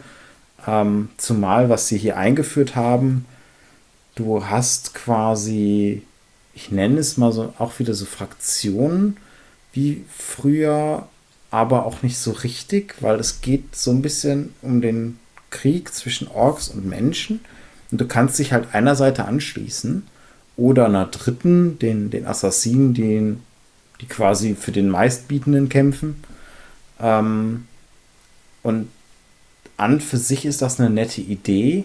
Das Problem ist nur, dass du bei jedem Ort irgendwann an diese Schwelle kommst. Also du hast an jedem Ort auch in der Regel Vertreter von jeder Fraktion und kannst für die Quests machen, die sich teilweise dann auch widersprechen. Ähm, also dann kannst du den Orks helfen mit einer Quest und das widerspricht aber vielleicht einer Quest bei den Menschen, die genau das Gegenteil möchten.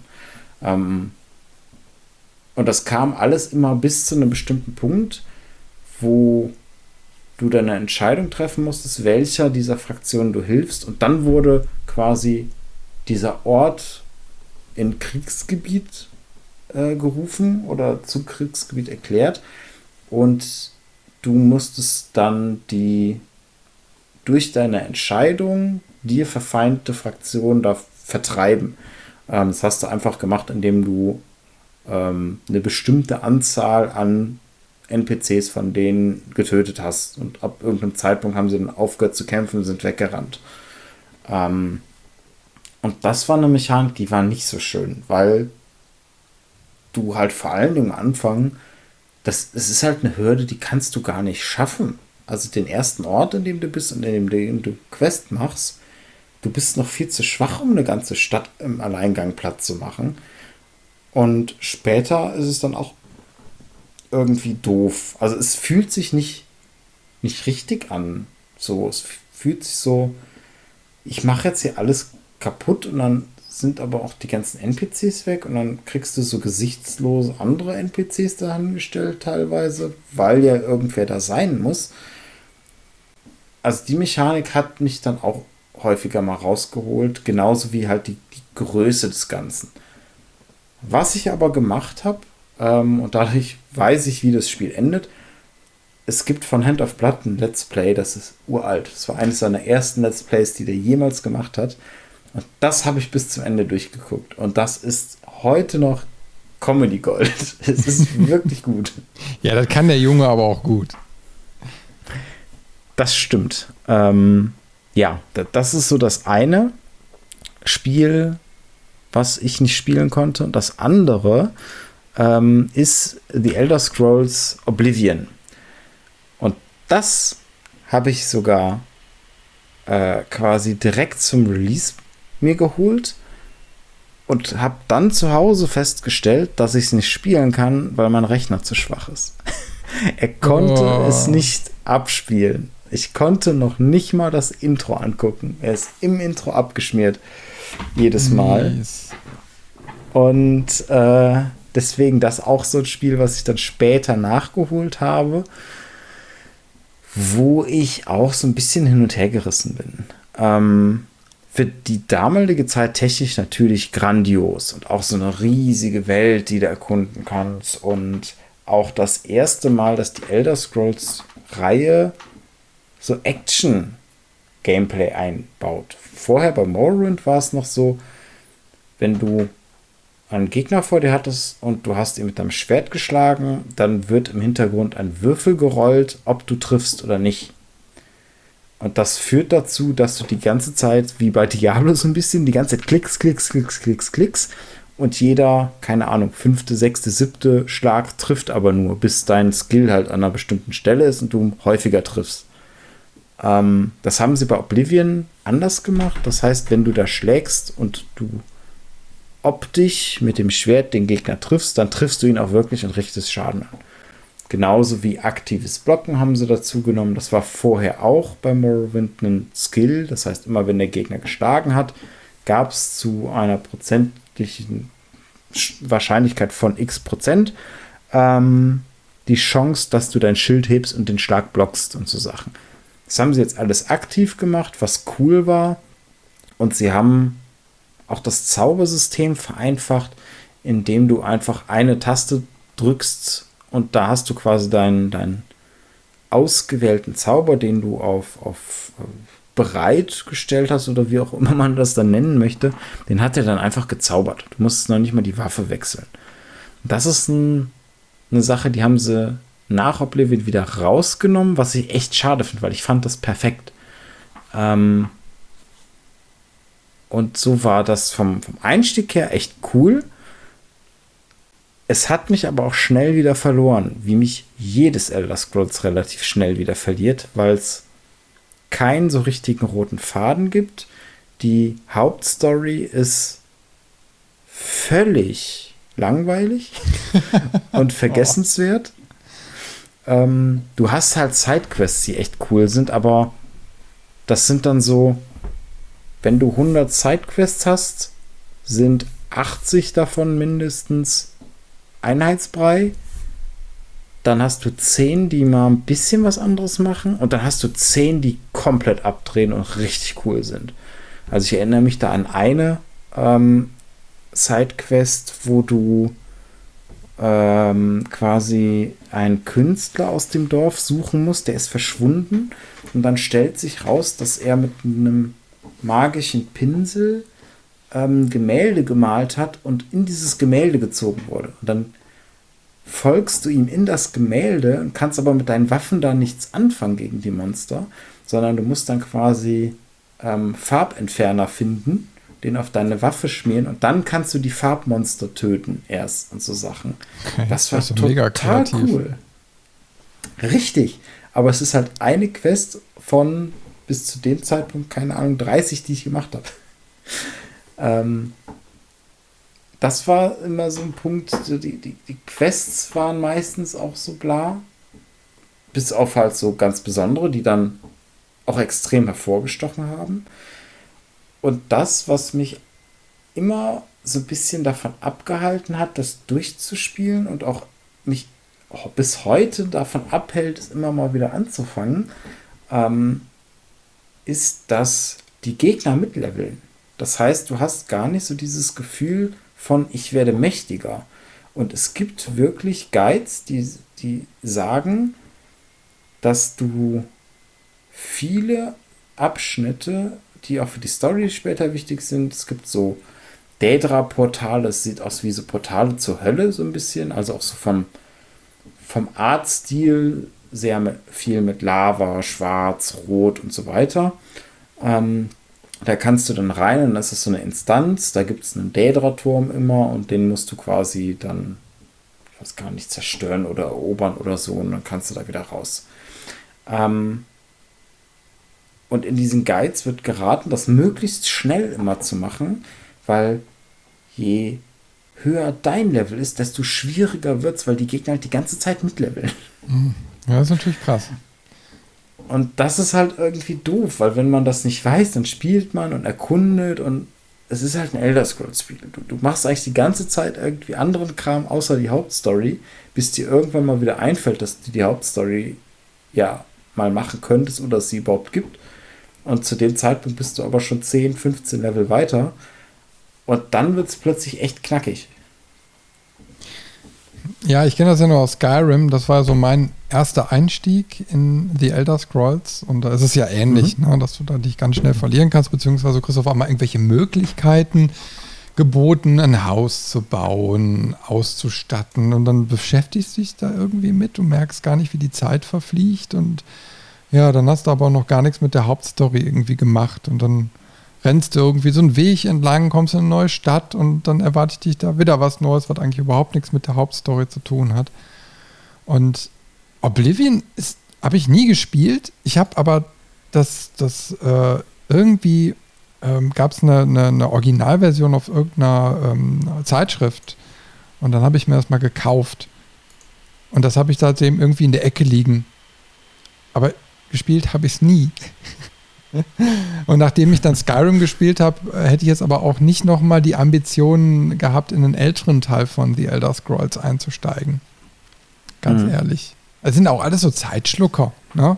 Ich meine, wenn, wenn, also bis 2006 hatte ich ja noch Zeit für sowas, ne? aber danach nicht mehr. Also ich, wenn ich da so mal ein bisschen zurückresumiere, ich war ja dann drei Jahre im Studium. Boah, da war nicht mehr so viel Zeit dafür. Also man soll ja eigentlich immer so meinen, so hey, ne, so Studenten, die tun ja nichts, ne? Die, die datteln ja dann nur irgendwie rum, ja, aber das war bei mir anders, ich musste Geld verdienen. Ja, hast, hast du irgendwas falsch gemacht? Ja, ja, alles falsch gemacht. Also die ganze Jugend ist an mir vorbeigezogen. Du hast halt den Fehler gemacht und bist nicht reich geboren. Ja, wie konnte das passieren? Ich habe doch damals extra einen Antrag geschrieben, aber naja, wurde nicht bearbeitet. Vielleicht im nächsten Leben. Nein, aber so ist das ja auch alles super interessant. Ne? Aber ähm, äh, äh ich habe ich hab ja noch so, einen, so einen schönen Point-and-Click-Adventure-Teil, äh, den ich äh, allerdings jetzt auch, den habe ich viele, viele Jahre später erst gespielt. Hm. Ähm, und zwar Geheimakte Tunguska. Äh, wird, denke ich mal, auf vielen ein Begriff sein. Äh, weil da gibt es nämlich noch eine, eine nette Geschichte eben halt zu. Also das, das, ich sag mal, die erste äh, der erste Teil kam 2006 raus. Wie gesagt, klassisches Point-and-Click-Adventure äh, spinnt so eine Geschichte um dieses Tunguska-Ereignis in Russland mit Geheimdienst, mit allem Pipapo. Da verschwindet dann der Vater von einer und dann geht man auf die Reise und versucht den da zu finden und kommt dann hinterher so Stück für Stück hinter äh, ähm, äh, auf, auf die, hinter der Wahrheit hinterher. Naja, und das Interessante dabei ist, dass 2014 äh, dann auch eine äh, Variante für iPhone, iPad und iPad, äh, iPod Touch dann entwickelt wurde. Und darauf habe ich es noch niemals gespielt, sondern später irgendwann kam dann auch eine Version für Android raus. So, und jeder weiß ja, dass eigentlich vernünftige Games auf Android äh, ich glaube, bis heute noch Mangelware sind. Da gibt ja eigentlich fast nur Casual Games, irgendwie wie Candy Crush und Co. Äh, und insofern war ich da echt begeistert, dass auf einmal ein Point-and-Click-Adventure da veröffentlicht wurde auf der Plattform. Und dann habe ich das da drauf gespielt. Und das Schöne war, dann kam auch noch Teil 2, den habe ich auch noch gespielt. Und Teil 3 kam auch noch und dann habe ich dann auch noch da drauf gespielt. Und das hat alles sehr, sehr gut äh, auf dem Android funktioniert. Und das ist mhm. eben das Schöne, was ich jetzt mit dem Spiel noch so verbinde. Ich habe es eigentlich gar nicht auf den ursprünglichen oder normalen Plattformen gespielt, sondern eben halt auf dem Mobilgerät und hab's, äh, hab da aber meinen Spaß mit gehabt. Und äh, ja, wie gesagt, das ist auch ein sehr schönes Point-and-Click, obwohl man sagen muss, also bei äh, Point-and-Clicks ist ja immer die Sache des Erzählstils. Also der ist ja nun mal mhm. sehr linear immer vorgegeben bei solchen Dingern. Ne? Du hast ja nichts Exploratives wie jetzt bei deinem Oblivion oder so, ne? Wo du eben halt mal links und rechts gucken kannst, sondern so ein Point-and-Click ist eben halt äh, so aufgebaut, dass du immer irgendwie ja eine gewisse äh, sehr starke Linearität drin hast. Und, das, und der, der größte Kasus Knacktus ist dann bei solchen Spielen auch immer die Logik der ganzen, ähm, ähm, der ganzen Texte. Also wie wird die Geschichte erzählt? Und da trennt sich mal so die Spreu vom Weizen. Da ist Tunguska jetzt auch nicht so das beste Beispiel dafür, wie solche Dialogsysteme und so weiter ablaufen. Aber trotzdem ist es so eine Welt, die macht auf jeden Fall Spaß zur Erkundung und wenn da noch so mit Geheimdiensten und irgendwelchen Geheimbünden im Hintergrund oder so ist, da hat man auf jeden Fall jede Menge Abwechslung. Und äh, kann das Ganze richtig schön so explorativ dann, dann äh, betrachten. Also das ist auf jeden Fall ein schöner Teil. Aber ich bin immer fasziniert davon, weißt du, dass du, dass du dann auch solche Spiele erst viele, viele Jahre später für dich entdeckst. Ja, also dass mhm. die kommen raus und dann irgendwann, also du hast das vielleicht sogar auf dem Schirm, aber dann hast du auch gar keine Zeit oder es ist zu teuer oder so und dann viele Jahre später kommt auf einmal ein Sale und dann deckst du dich ein oder du siehst es durch Zufall und merkst dann so, hey, ich habe das Spiel ja noch gar nicht gespielt und dann führst es dir nochmal zu Gemüte und ähm, genießt es dann, aber merkst dann eben halt auch, dass viele Spiele eigentlich mittlerweile sehr gut altern. Also so ein, so ein klassisches Point-and-Click-Adventure kannst du auch aus dem, 2000, äh, aus dem Jahr 2006 immer noch jetzt sehr, sehr gut spielen. Ne? Ähm, da merkst du irgendwie nicht, dass da großartig Zeit ins Land gestrichen ist. Klar sind noch moderne Spiele immer wieder ein bisschen anderer, anders aufgebaut und setzen nochmal andere Akzente, aber schlussendlich äh, finde ich das schon ganz schön, dass du, dass du mittlerweile eigentlich so eine Stringenz da drin hast. Hm. Ja, das war jetzt so mein, mein Kurzabriss mal. Ne? Also soll mal vielleicht auch so ein, so ein kleiner Appell sein, die mal nachzuspielen, mal nachzuholen, die Games. Ne? Und ja, also mehr habe ich tatsächlich auf meiner Zeitreisenliste äh, gar nicht mehr gefunden. Also es gibt zwar sehr, sehr viele Spiele äh, im Jahr 2006, aber ich habe die alle nicht gespielt. Also da sind ja. also sogar noch sehr, sehr viele, die auf, bei mir auf der To-Do-Liste stehen. Da war, warte mal, wie hieß das denn nochmal? Hm, ja, okay, das habe ich gespielt. Half-Life 2 Episode 1. Aber da müssen wir jetzt nicht nochmal drüber reden. Ne? Ähm, dann, wo war es denn?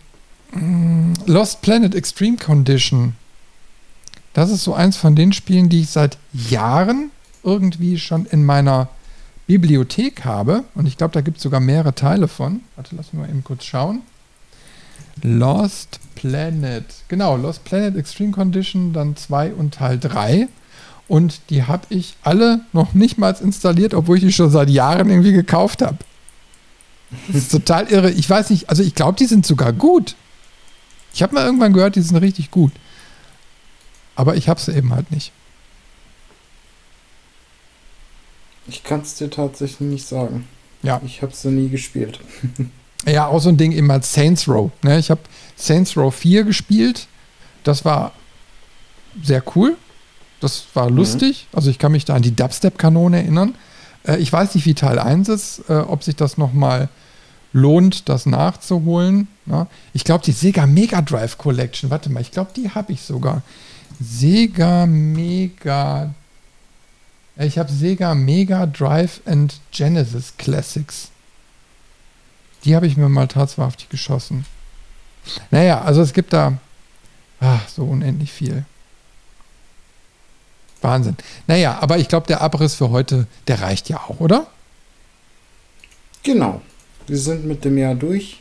Super. Sollen wir, sollen wir nochmal den noch Diesel anschmeißen und wieder in die Jetztzeit zurückkehren? Ja, gerne. Gut, dann Geht's los. Festhalten.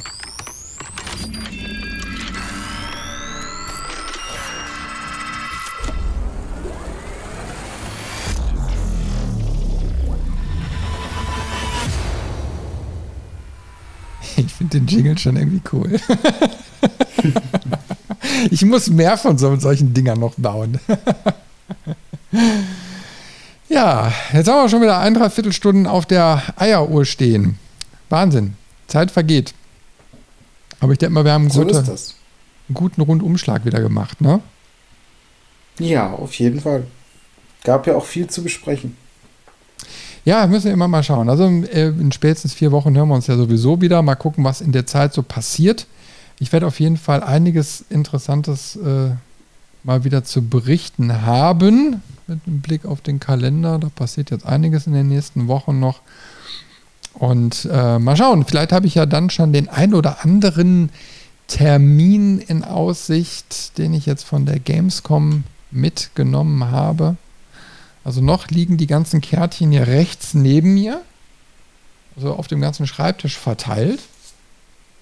Und äh, da werde ich jetzt demnächst mal die ganzen Mails und so weiter rausschreiben. Aber ich habe ja gerade noch immer, ich habe ja ganz am Anfang erzählt, dass ich ja diese Lötprojekte und so, ne, so, so äh, für den Winter schon so vor Augen habe. Und jetzt habe ich mal gerade diesen Katalog noch mal so in der Hand. Ich weiß nicht, was war denn damals dein Lieblingshandheld?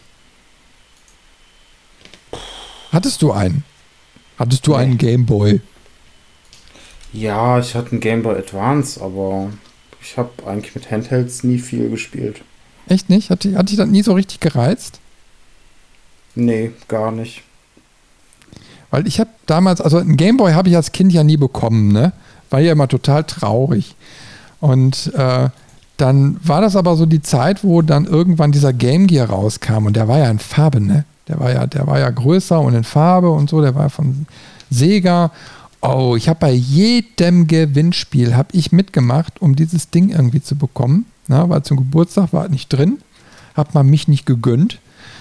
Und ähm, ja, ja, irgendwann war es dann soweit, dann habe ich ihn mir selbst gekauft und äh, war ein total cooles Ding, habe es dann aber irgendwann dann aber auch verkauft, war so der totale Batterieverbraucher, ne? Also äh, mhm. kamen, glaube ich, acht Batterien rein und dann hast du gefühlt eine halbe Stunde Spielspaß damit gehabt. Ähm, und dann war es das auch schon wieder. Es gab, glaube ich, so ein Akku-Pack dafür, aber dann war es da wieder 100 Mark los oder sowas. Also, so waren alles Preise, die ich dann äh, als Jugendlicher dann auch nicht mehr so, also nicht bezahlen konnte. Aber die Leidenschaft ist irgendwie so geblieben, ne? Und äh, dann habe ich mir vor Jahren irgendwann mal bei eBay so ein Game Gear gekauft. Und der funktionierte und funktioniert auch bis heute noch. Äh, allerdings habe ich, hast du gemerkt, so, boah, dieses Display, das geht gar nicht. Das ist total verwaschen und so, ne? Naja, auf jeden Fall, das Ding ähm, bräuchte jetzt mal so langsam neue Kondensatoren. Und jetzt war ich ja auf der Gamescom gewesen und auf einmal lag er da. Ein transparent, also ein Game Gear in einem transparenten Gehäuse mit HDMI-Ausgang, USB-C-Anschluss, Lithium-Ionen-Akku und einem hochaufgelösten Display. Und dann war ich so dezent davon angetan und äh, habe dann gemerkt, so, okay, du kommst jetzt nicht mehr aus der Nummer raus. Das ist das nächste weihnachtliche Projekt, ne? Und das ist jetzt so tatsächlich die Sache, die ich, wo ich mich jetzt mal demnächst mit auseinandersetzen werde. Also, du musst das so vorstellen, ich, ich, ich möchte äh, aus Retro-Gründen ein Game Gear-Modell wirklich im alten Zustand belassen. Heißt, ich möchte jetzt nur die Kondensatoren austauschen, bevor die auslaufen. Und dann ist der im Urzustand, wie das Gerät eben halt so rausgekommen ist. Und dann möchte ich gucken, dass ich irgendwo noch einen, einen gebrauchten Game, Boy, äh, Game Gear herkriege und den möchte ich dann dementsprechend so umbauen und komplett erneuern. Und das kitzelt jetzt so gerade bei mir. Ich, ich, weiß nicht, ob du das jetzt so als Nicht-Handheld-Mann so nachvollziehen kannst, dass das dann doch so ein bisschen so ein wohliges Gefühl in meiner Magengegend hinterlässt. Für mich klingt das nur nach anstrengender Arbeit. Bist du nicht gerne mit dem Lötkolben zugange? Du hast noch niemals einen, ne? Ich habe noch nicht mal einen. Ne, zum Glück. ja, siehst du, und ich überlege schon, ob ich mir dann irgendwann mal so ein SMD-Lötkolben-Set äh, mal zulege. Also es sind so Sachen, die, die reizen mich eben halt. Aber du weißt ja, ich bin ja auch in so einem Retro-Verein drin. Ich bin eben halt so, so, so, so einen alten Sack, ne? der, der äh, sich dann mit so einem Kram da noch befasst. Naja, aber ich denke mal, da draußen, vielleicht unter den Hörern, wird der ein oder andere sein, und ich weiß ganz genau, dass der ein oder andere eingeschaltet hat, ähm, die die gleiche Leidenschaft wie ich haben. Beziehungsweise vielleicht mir sogar helfen werden, wenn ich mit meiner Technik da an, an meine Grenzen stoße, weil ich habe ja noch gar keine großartige Erfahrung da drin, solche alten Platinen dann auch aufzuarbeiten. Also insofern, äh, Jungs da draußen, äh, da könnt ihr mir nochmal helfen. Gut, hast du denn noch ein paar abschließende Worte, Robin? Nee, eigentlich nicht. Eigentlich sind wir durch. Robin ist froh, dass er gleich ins Bett kommt.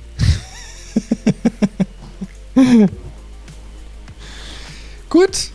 Ja, dann äh, würde ich einfach mal sagen, äh, vielen Dank wieder fürs Einschalten. Ähm, wir hören uns in spätestens vier Wochen hier im Kanal wieder. Und mhm. bis dahin sagen wir Tschüss und Bye Bye. Bis dann. Tschüss.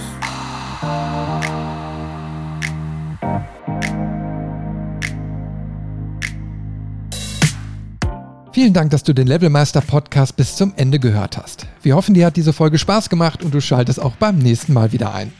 Zu jeder Folge kannst du mit uns natürlich gerne diskutieren. Gehe dazu auf unsere Webseite levelmeister.de und kommentiere einfach unter unserer Podcast-Folge. Alternativ kannst du uns auch auf Facebook oder Instagram eine Nachricht hinterlassen. Und wenn du uns unterstützen willst, dann kannst du das gerne über eine positive Bewertung in einem Podcast-Verzeichnis deiner Wahl machen. So werden wir in Zukunft besser gefunden und gewinnen noch mehr Hörer. Und zu guter Letzt kannst du uns auch auf unserer Steady-Seite finanziell etwas unterstützen. Aber das ist vollkommen freiwillig. Vielen Dank fürs Einschalten und bis zur nächsten Folge.